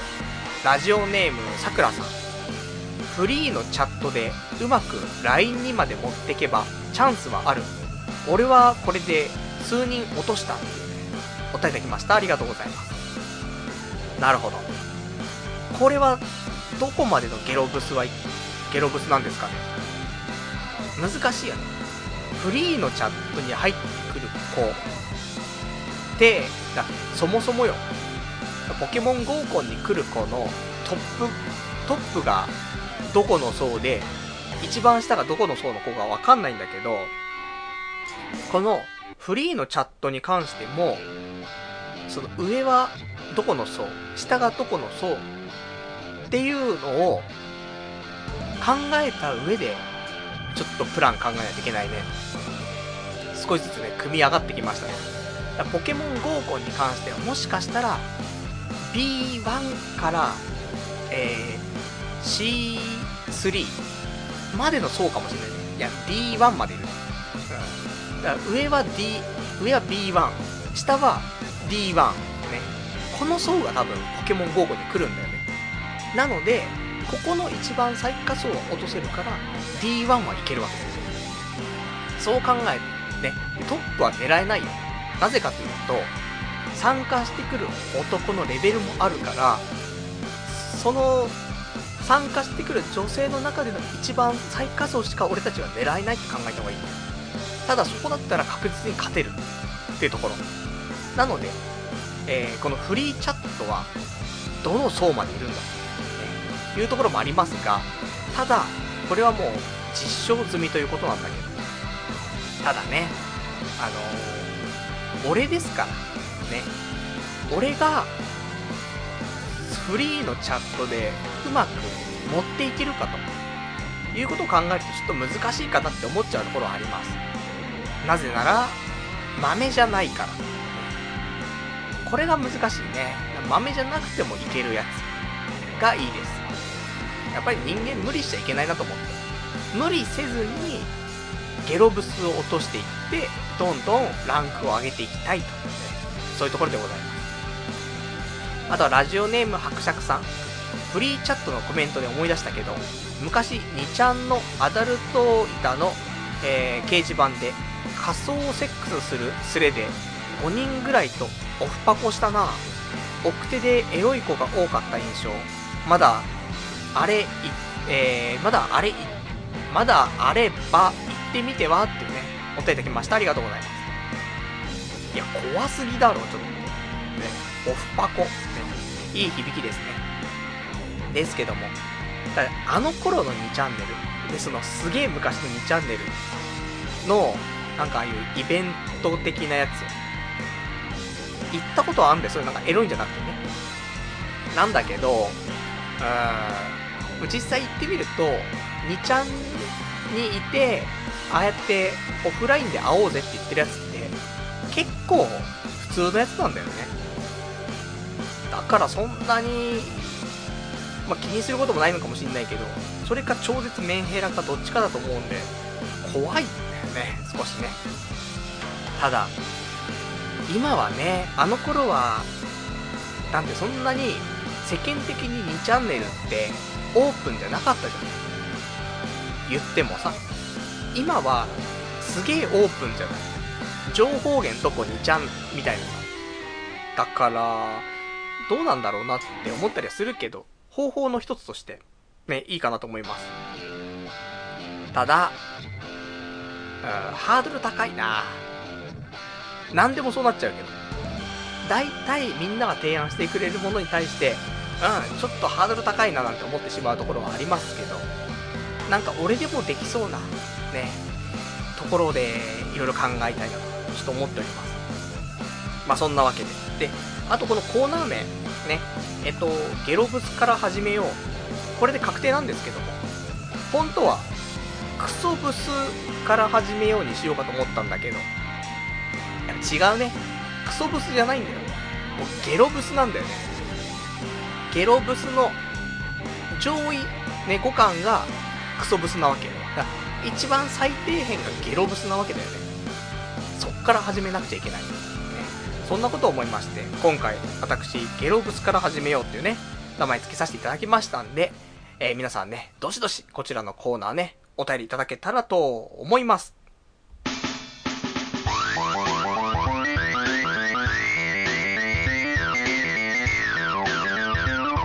童貞ネットアットネトラジ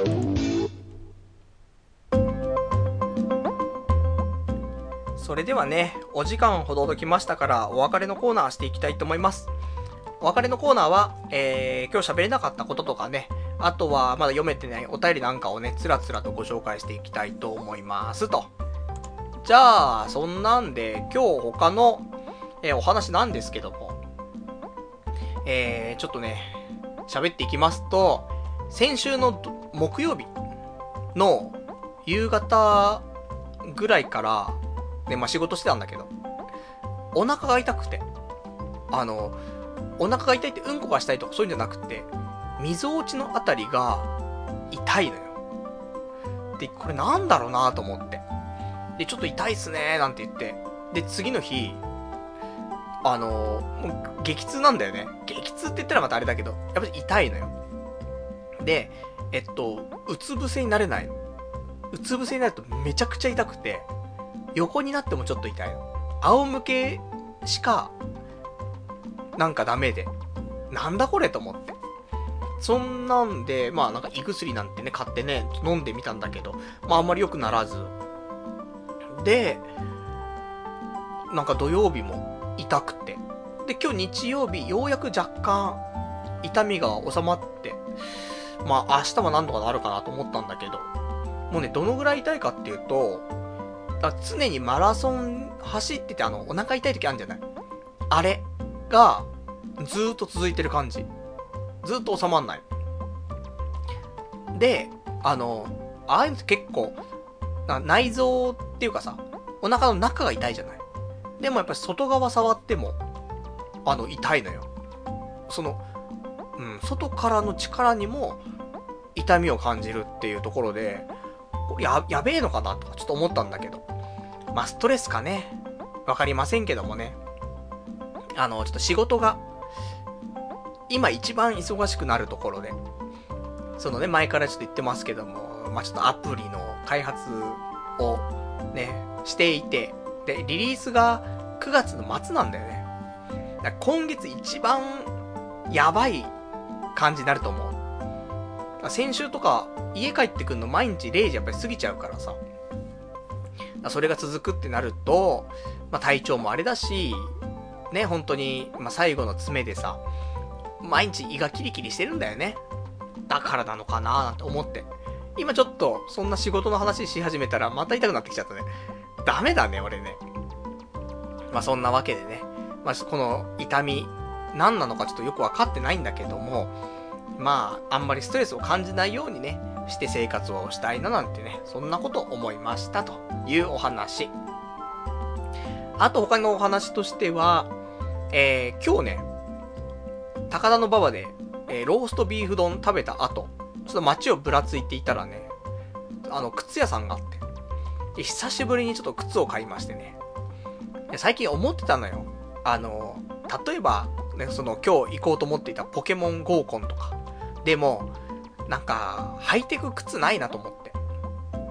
だって靴買ったのよ。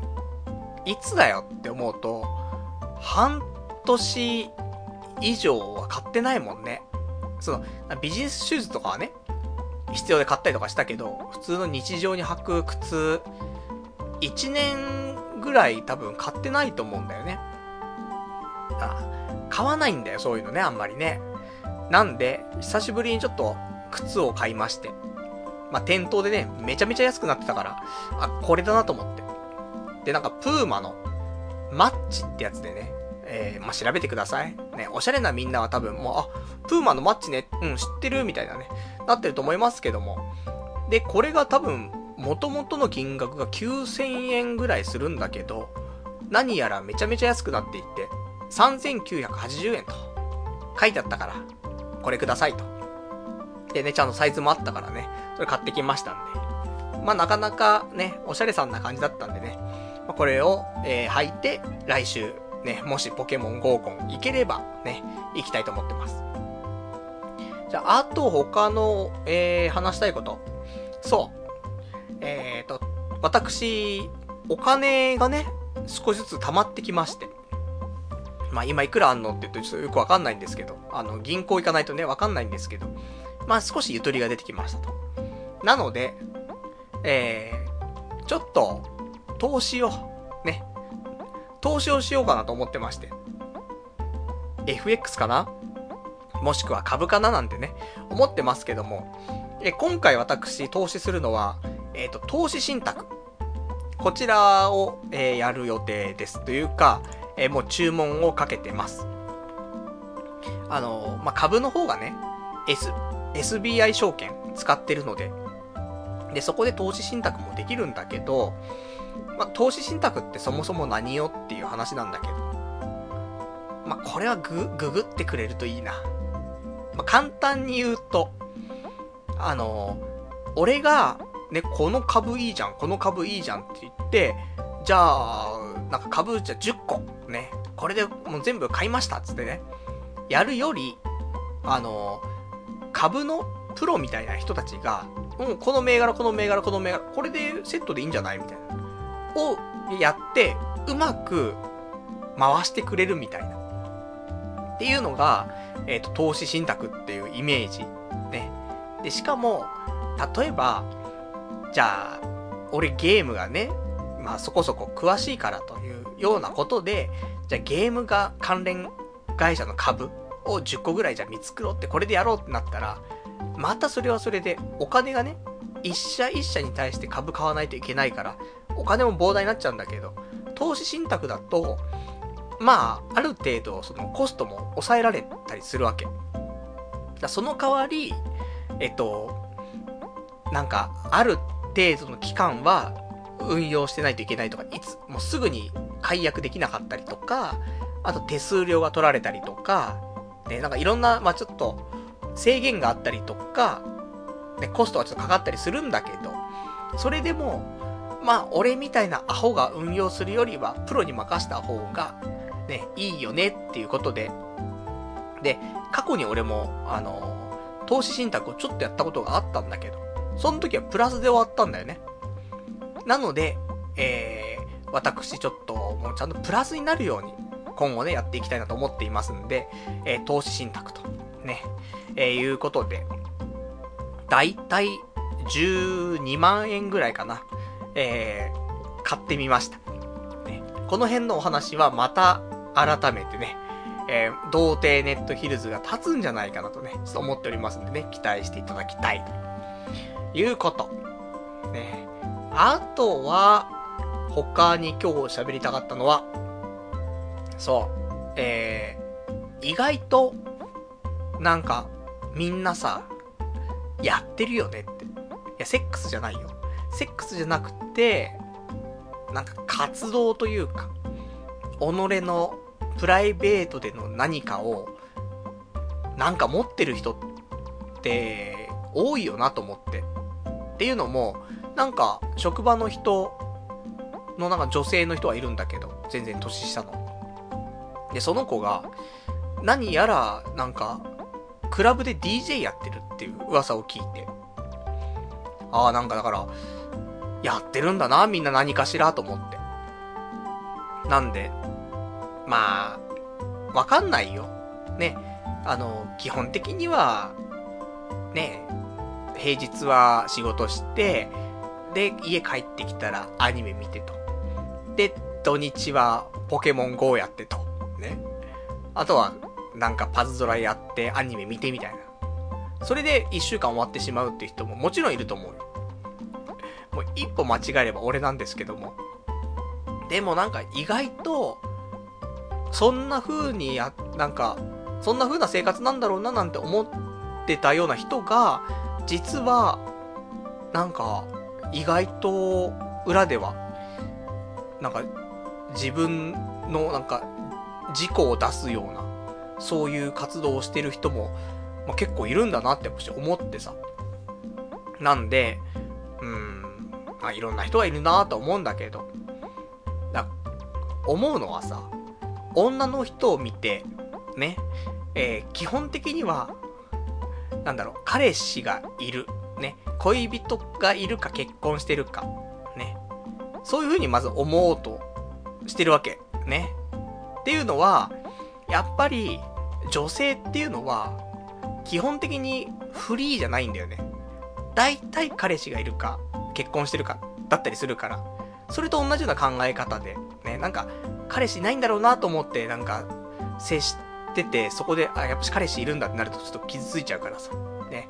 あ、もう最初からそういう風に踏まえておくと。それと一緒で、やっぱり普通に、あのー、人っていうのは、何かしらみんなやってるんだろうなっていう風に思った上で、接した方が、なんかいいのかななんて、ちょっと思ったりとかしましたっていうところ。なんでね、こいつどうせ家帰っても何もやってねえだろうって思わないで、この人もなんかやってんだろうな、みたいな。ね、土日なんか、ね、そ、そういう展示会とかやったりとか、ね、DJ やったりとか、ネットラジでポッドキャストとかやったりとかさ、なんかやってんだろうな、みたいなことを考えて接すると、なんかいいかもしんないな、なんて、そんなことをちょっと思いました。ね、なんか、まあ、それぞれなんだけどさ、バンドやってんのかなとかね、いろいろあると思うんだけど。ね、やってない人ももちろんいるし、ね、それがいいとか悪いとかって話じゃないんだけど、なんかそういう前提で考えていくと、なんか失礼もないなと思って。難しいよね、そこね。なんか、どうせやってねえだろうっていう感じで接してたら、実はなんかやってましたみたいな。だとなんか、あ、今までなんか、変なこと言っちゃってすいませんみたいな。なるからさ。ね、そういうことを、ね、そういう体で触れ、なんか、接していくと、なんかその辺の恥ずかしさもないかななんてね、そんなことを思いましたっていうお話。じゃあ今日俺が喋りたかったことは、だいたい喋れたので、え、あとちょっとお便りをね、いっぱいいただいてるから、ちょっと読んでいきたいと思うんですけども。えっ、ー、と、ラジオネーム、えー、こちらが、ラジオネーム小さな会社員さん。パルさんこんばんは。はじ、えー、初メッセージです。毎日楽しく拝聴させていただいています。いつも営業者の中で、えー、中での BGM として聞いています。自分は学生時代バスケ部でした。下手くそでしたが、それなりに頑張っていたつもりです。パルさんは最近、頑張ったなーっていうことありますか？それと、自分は京都出身なので、えー、天の橋立良ければ案内しますよ。すいません、25歳のネクラな男ですけどね、というね、お答えいただきました。ありがとうございます。ありがたいですね。あのー、天の橋立、行きたい、行きたいと言ってましたから。ちょっと、あの、案内をしてもらうかどうかはまた話は別なんですけども、行くにあたってね、ちょっとご相談をね、させていただけたらありがたいなと。ね。なんか、難しいんだよ、行くところが。その、バスで多分行かないといけないんだよね。それも結構時間かかんのよ、京都駅から。なんでちょっとね、その辺ちょっとご相談させていただけたらありがたいなと思うんですけども。で、ラジオネーム小さな会社員さんは、えー、昔はバスケ部で、ね、えー、それなりに頑張っていたと。パルさんは最近なんか頑張ったななんていうことはありますかっていうことなんだけど。だポケモンだよね。ポケモンしか頑張ってない。今日頑張ったなと思ったもんね。あんな何個もね、駅降りて、ね、頑張って捕まえてと。よくないね。頑張ってない。ね。あとは、でも、そうだね。まあでも仕事かね。仕事、なんか、いつも、今日もなんもなんか、うまくいかなかったななんて思ったりはするけど、まあその分、ね、これ良くないよ。良くない働き方だけど、長い時間は働いてるわけよ。だから、まあ一応、あんまり進まなかったけど、一応、頑張ったは頑張ったなっていうね、ところでさ。だこれが、あとは、アプリがリリースされたら、うん、な頑張ったなって、また思えるのかなと思うんでね。まあ、ちょっとポケモン早く、えー、国内全種類集めて、で、えー、それと同時期ぐらいにね、アプリもリリースと。したらダブルでね、えー、頑張ったなって思えるかと思うのでね。あとその間に、婚活やって、えー、女性のなんか連絡先をゲットすると。そんなところかね。そしたら、まあ、今時点ではあんまりないけども、まあ、今月末ぐらいにはね、いくつか、頑張ったなって思えることがね、えー、増えそうだななんて、そんなことを思っておりますと。じゃあ、あといただいてます、他のお便り読んでいきましょうか。えー、ラジオネーム、えー、こちらが681番さん。1秒でも早く結婚したいだったら今すぐ婚活サイトに登録ってね、お答えいただきました。ありがとうございます。今週、ツイッターでね、俺がちょっとふとつぶやいたんですけども、もう1秒でも早く結婚したいってね、そんなことつぶやきまして。だったら、今すぐ婚活サイトと、いうお話なんだけど、まあ、俺、このポケモン合コンがうまくいかなかったら、まあ、うまくいかないの定義は難しいけど、まあ、本当にどうしようもなくて、また後ろ向いてパズドラ始めちゃうとか、ね、ポッポの進化、ね、ポッポマラソン始めちゃうとかね、そんなんなっちゃったら、もうダメだなと思っていて、そしたら次はもう本当に婚活サイトに登録だな、とまで考えていたの。そんな中、ね、開催中止っていうことだったからね、心折れちゃったんですけども。いや、そのね、ゲロブツから始めようってあったじゃない？だけど、方法が全然見つからないから、ねえ、やっぱりそういうポケモン合コン、ダメだった場合、もう次の段階がもう、婚活サイト登録になっちゃうんだよね。なんかちょっと刻んではいきたいなと思ってるんだけど。なので、えー、まあ、できれば、ね、えー、このまますぐに婚活サイト登録しないで、その前に一回、そういうちょっとしたパーティー的なものに出て、その上でダメだったら婚活サイトと思ってます。これは、できたら35歳のうちにやりたいと思ってます。なんでね、えー、本当に来週、ポケモン合コン参加しないと、いけないと。ね。そんなスケジュールで進めていきたいと思いますんでね。皆さん来週はどうなってるかね。お楽しみにというところでございます。あとはラジオネーム、競馬能さん。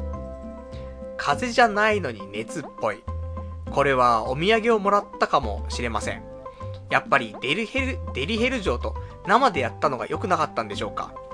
時間が来てもジョーがタイマー止めてしばらくやってました。まあ、もらっていたとしても後悔しないぐらい可愛く巨乳だったんでいいんですけどね。次は中出しに挑戦します。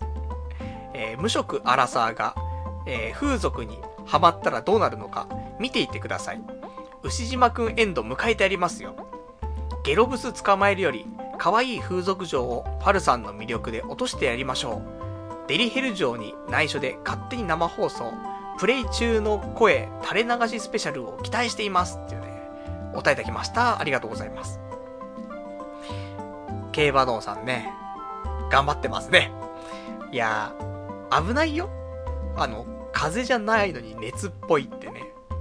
これなんか、ちょっとプレゼントをね、もらったのかもしれませんけども、この、もらったものを、ね、あんま良くないものをもらってる可能性があるからね。やっぱり、デリヘル城と生でやるのは良くないんじゃないかしらね。でも、それでもいいぐらい可愛かった。巨乳だった。でもこれは、俺正直なところ、可愛くて巨乳だったとかそういうのはね、置いといて、時間が来ても、ジョーがタイマー止めてしばらくやってましたっていう表現。ここよね。これがいい。ね。これが羨ましい。その、お互いに求め合ってる感がある。素晴らしいね。まあ、それだけにね、まあ、後悔はないと思う。なんか、心が満たされてる感があると思うね。だけど生はね、良くないですよ。そして次は中出しっていうね。やばいよ、本当に。牛島くんエンドしか見えないからね。ほどほどにしてください、本当に。自暴自棄はやめてください。ね。まあ、そんなんでもないかもしれないけども、ね。どこまで生きるのか俺はってね。で、やってるのかもしれませんけどもね。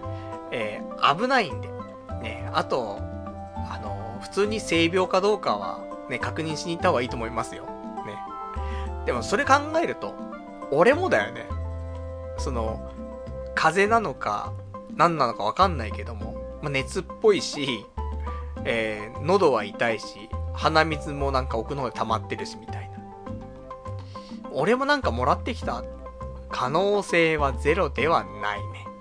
お互いにちょっとね、あの、ある程度、ちょっと落ち着いたらね、あの、一回、性病をチェックしましょう。ね。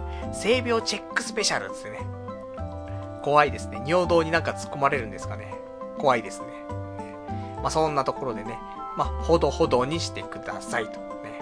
俺も、ね、やりませんからね。そんな、デリヘル城を読んで、勝手に生放送、プレイ中の声、垂れ流しスペシャルとかね、やりませんから。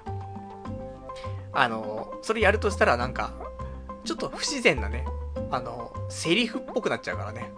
おっとここで、つってね。あの、パルナイトがなかなかチンコ入らないぞ、みたいな。え、何、何言ってんの？みたいな。なるかもしんないけど、ね、ラジオの向こうの皆さんにお伝えしないと、つってね。そうなっちゃいますから。そんなことはちょっと難しいなというところですね。あとはラジオネーム678番さん。そういえば、ガッキーと結婚できるなら、セックスレスでもいいと言っていましたが、他にセフレがいるガッキーとは結婚できますか？そのガッキーは、家事も性格も完璧で、頭も良く、話が合い、どんな趣味にも付き合ってくれて、パルさんのような、えー、パルさんのように解消がない男性でも文句一つ言わずについてきてくれます。ただし、パルさんとは一切性交渉はせずに、夜になるとセフレの元へ行き、朝までやりまくって帰ってきます。ちなみにそのことは当人しか知らず、えー、はためからには、えー、はためからは仲がいい夫婦にしか見えません。そんなガッキーがプロポーズしてきたら、パルさんは結婚しますか？っていうね、答えいただきました。ありがとうございます。難しいね。その、楽器、まあ、俺、本当に俺が理想とする楽器がいるわけでしょ。で、この子がプロポーズしてくれる。ただ、その楽器は、ね、えー、他にセフレがいて、ね、夜になると、そこに行ってしまうと。で、朝までやりまくってくると。これが良くないね。良くないね。ちょっと難しいね、そこはね。でもそれ以外は完璧だと。で、うん、難しいね、そこね。ダメだな、やっぱりな。その、なんか独占欲があるとかないとかって問題でもないもんね、これね。やっぱり、あの、一夫多妻制ではないんだよね。うん。やっぱり、その一対一というね、ところは、やっぱり必要かなと思いますんで、すいません。また、ただ、ただよ。俺が知らないであれば、いいのかなうーん。難しいなでも良くないね。うん。たとえ、俺が、ガッキーが他にセフレがいて、で、えー、夜とか、わかんないけど、なんか俺と時間が合わない時とか、にはそっちに行ってなんかやりまくってたとしても、俺自身が知らないんであれば、いいのかもしれないけど、でもやっぱり、ね、あんま良くないね。うん。それ以外は、相思相愛だとしても、だ体以外、体は別ですと。難しい問題ですね。うん。でも、ちょっと、俺も嫉妬心がね、ありますから。だからちょっと厳しいかなと思う。ただセックスレスでもいいんだよ。ね。ただ他で発散されてるってのは結構厳しい気がしますね。まあ、そんなお話。ね、どんなお話だあと、ラジオネーム677番さん。えー、ゲロブスの新コーナー楽しみにしてます。まんまと応援してきたゲロブスリスナーを昔パルさんにラブレターを渡してきたゲロブスのように晒し上げるんですね。わかります？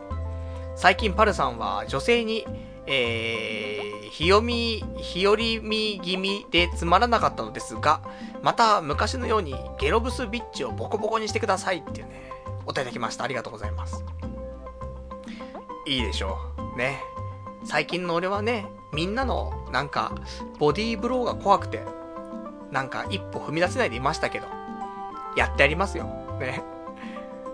まあでも、正直すまんかったと思ってる。ね。その昔やってしまったね、そういう、晒し上げみたいな。ね、本当に申し訳ないと思ってる、それは。人が、人だからね、相手はね。だから、そこの気持ちをなんかないがしろにするのは、本当に失礼なことだと思ったけども、俺はあの時、あれが最強に面白いと思ったからね。だやってしまいました。だけど、これからも、ね、そんぐらいのことやんないといけないよ。ね、相手が人だと、ね、気持ちがあるんだと。関係ないよね。俺が面白いと思ったことをするしかないよね。なので、ゲロブス、ね、あのー、ゲロブスリスナーの皆さん、ね、ください。何かください。ね。そしたらそれを晒し上げますからね。怖いですね。写真ください。ね。ゲロブスリスナーの皆さん、写真をください。ね。で、晒し上げますから。ねもう絶対これで来なくなったね。でもいいんですね。そんな、なんか、ね、もっと、なんか違うルートでね、あの、無理じゃんだって。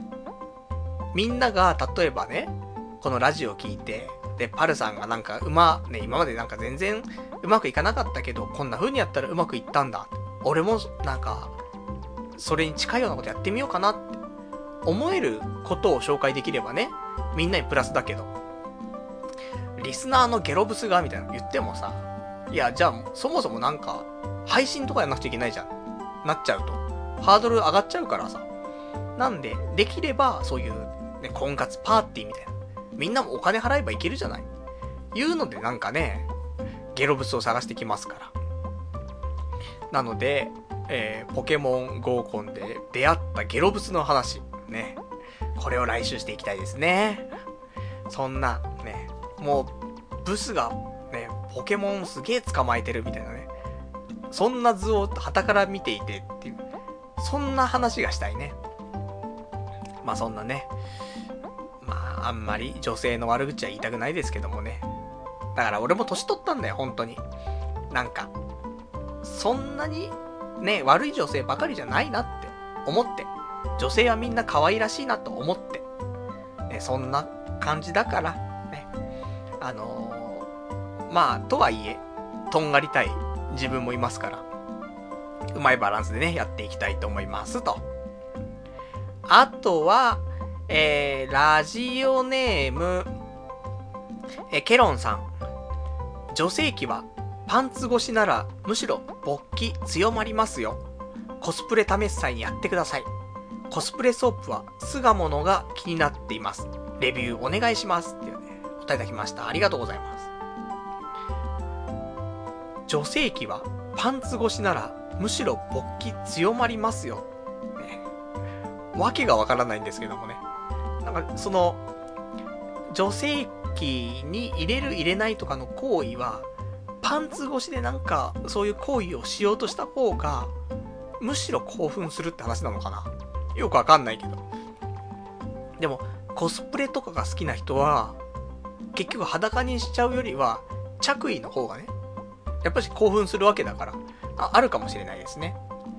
なんかそんなコスプレソープがね、巣鴨にあるということなので、ちょっと探したいと思います。ね。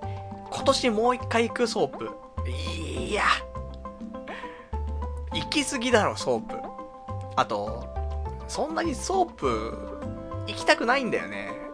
その、もう、ないんだよ、その、お互いに求め合うセックスがしたいのに、ないからさ、それが。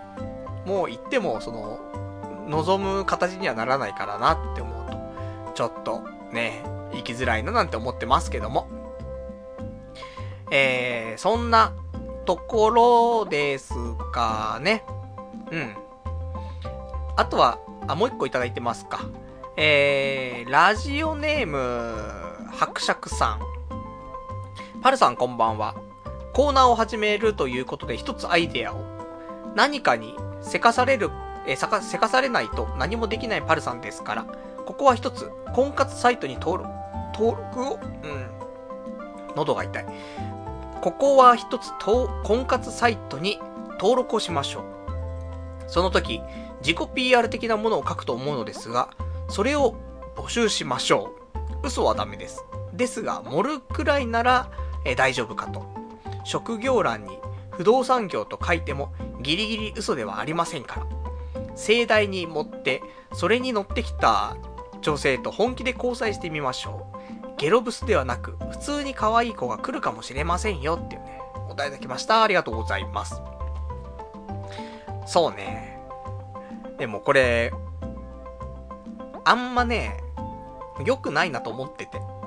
っていうのは、前にね、あの、エヴァコンで知り合った女の子に連絡をするにあたって、LINE でね、やりとりするんだけど、そのやりとりの内容を、昔ね、オフ会をした時に、この童貞とオフ会をした時に、そこに来た10人ぐらいの人たちと、どうやって送ろうかっつって、ああだこうだって言いながら送ったりとかして帰ってきたのに返信したりとかしてたんだけど、いや、結果良くなかったなと思って、やっぱり。うん。やっぱり自分の言葉でやんないといけないんだなって、その時ちょっと痛感したんでね。なかなか一歩が踏み出せないから、背中を押してもらうって意味ではすごく良かったんだけど、でも結果終わってみて振り返ると、やっちゃいけないことだったなって思うところはあって。なので、ね、えー、ナイスアイデアではあるんですが、ここは、ね、俺がやっていく。で、で、もし、やってく中で、あの、これとこれどっちがいいかなっていうのがあったら、あの、みんなに相談したいなと思うんだけど、ね、あの、その大元のベースというか、そういうのは、やっぱり、俺自身が、ね、作りたいなとちょっと思ってます。真面目、真面目かって話なんだけど。いや、真面目よ、そこは。ね、一生の話かもしれないしね。とか、いろいろ思いましたっていう話。あと、ラジオネーム、競馬のさん。てか、パルさんは見た目はかなりいいですよね。誠実そうだし、清潔感あるし、話して面白いし、田舎者から見たら東京の人って感じがすごいしました。東京でどうかわからないですけど、それこそ埼玉で彼女を見つけるのはありなんじゃないですか。彼女欲しいな働こうっていうね、お答えいただきました。ありがとうございます。そうだね。やっぱり、俺ぐらいね、コンクリートジャングルに住んでいると、やっぱり都会のね、風っていうのをね、まとっているかなって思うんですけども、ねえ、高評価でしょ？実際に俺を見た人、ね、高評価くれるんですよ。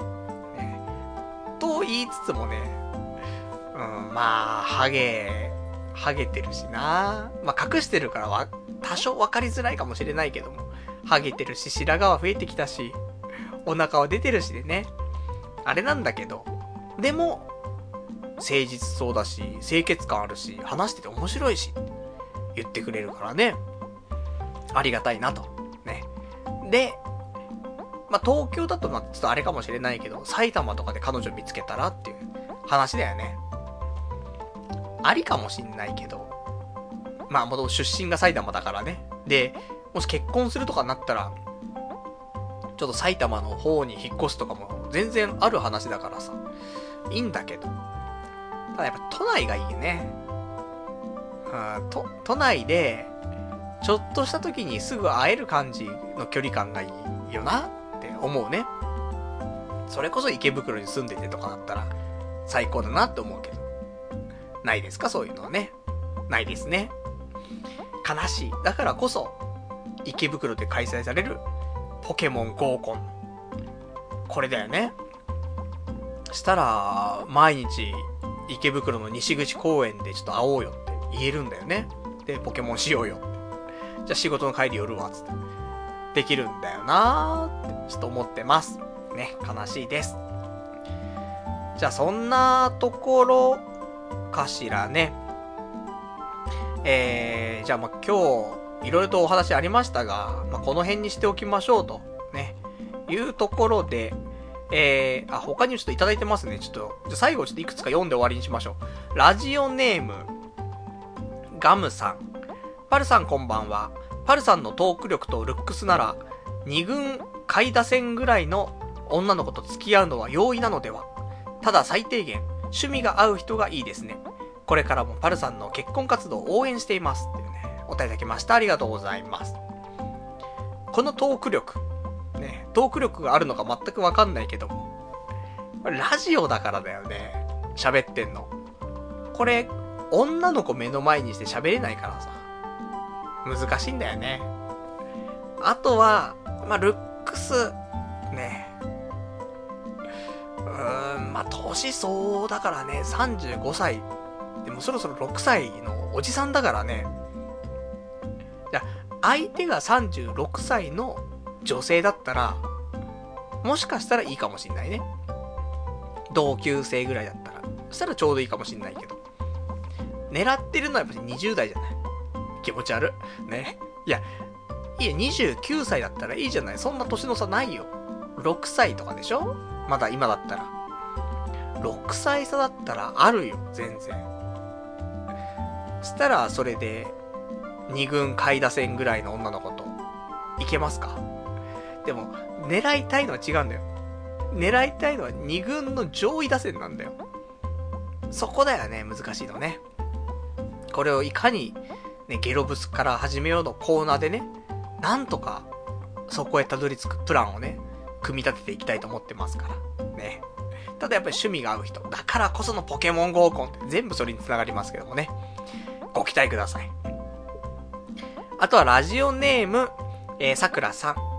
高望みしなければ、パルさんの容姿とトーク力なら彼女ができない方が不思議っていうね、お便りいただきました。ありがとうございます。ね、皆さん、何ですか？これは大絶賛の嵐が。ね、怖いですね。来週ボコボコな気がしますけどもね。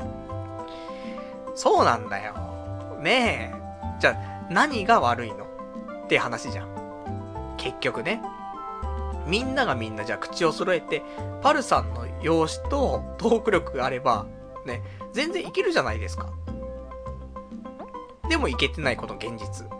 しかも、いや、もちろん高望みしてるからってあるけど、今正直、ゲロブスとだって付き合えない状況ではあるじゃない。なぜなのか。ね。そこをなんか紐解かないと、なんか今後に繋がっていかない気もするし、そこがちゃんと解明したら、リスナーのね、中でも、でも彼女できないんだっていう、まあ、ちょっと若干年いった人もいるでしょうよ。30前後の人がいるでしょう。下手したら40近い人もいるでしょ俺みたいなタイプのさ。そういう人たちのね、なんか、あ、そういうことだったんだ、みたいな。そんなのにたどり着けたらいいよね。そしたら俺も恋愛の本書けるじゃない。で、お金が儲かるじゃない。仕事辞められるじゃない。ね。で、もうそしたらポッドキャストだけやってればいいじゃないっていうね、ところなんだよ。まあ、ちょっとここはね、ほんと課題だよね。あの、せっかくこういう風なね、ちょっとラジオやってるわけだから、皆さんにそこについてはね、なんか、打開策というか、そういうのね、お伝えできたらなと思ってますから、それはね、この35の間にね、ちょっと見つけ出したいと思ってますんで、ご期待いただきたい。ね、そんなところでございます。じゃあ、そんなこんなで、今日も意外とね、そこそこ喋りましたんで、この辺で、今日は終わりですかね。まあ終わりにしましょう。物ども痛いし、ね、明日も遅刻したくないし。ただね、オナホ使いたいね。もう一回言っときますよ。あの、おすすめのオナホ。フワチツイボリューション。これマジで使ってくんねえかな、みんな。いいよ、これ、本当に。って思う。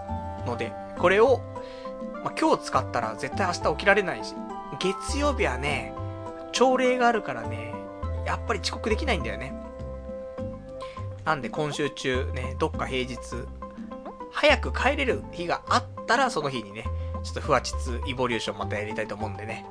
まあ、その辺ですね。じゃあ、一応来週なんですけども、9月の11日の日曜日、また23時からやっていきたいと思います。で、ただ、えー、ちょっとスケジュール見ましょうか。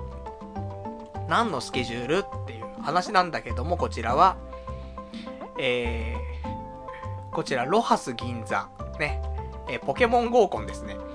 9月11日日曜日19時15分からありますね。やるしかねえかなで、23時、じゃあ22時までやったら、そっからちょっと先入ってるけども、ね、すぐ帰ってきて、ラジオができるからね。ちょっと来週、なんとかできないかね、えー、模索して、また参加したいと思ってますんでね。できたら、お伝えしたいね。そんなところでございます。じゃあ、ね、今日もね、えー、長い間、お時間ね、お付き合いいただきましてありがとうございました。それでは、また来週お会いいたしましょう。さよなら。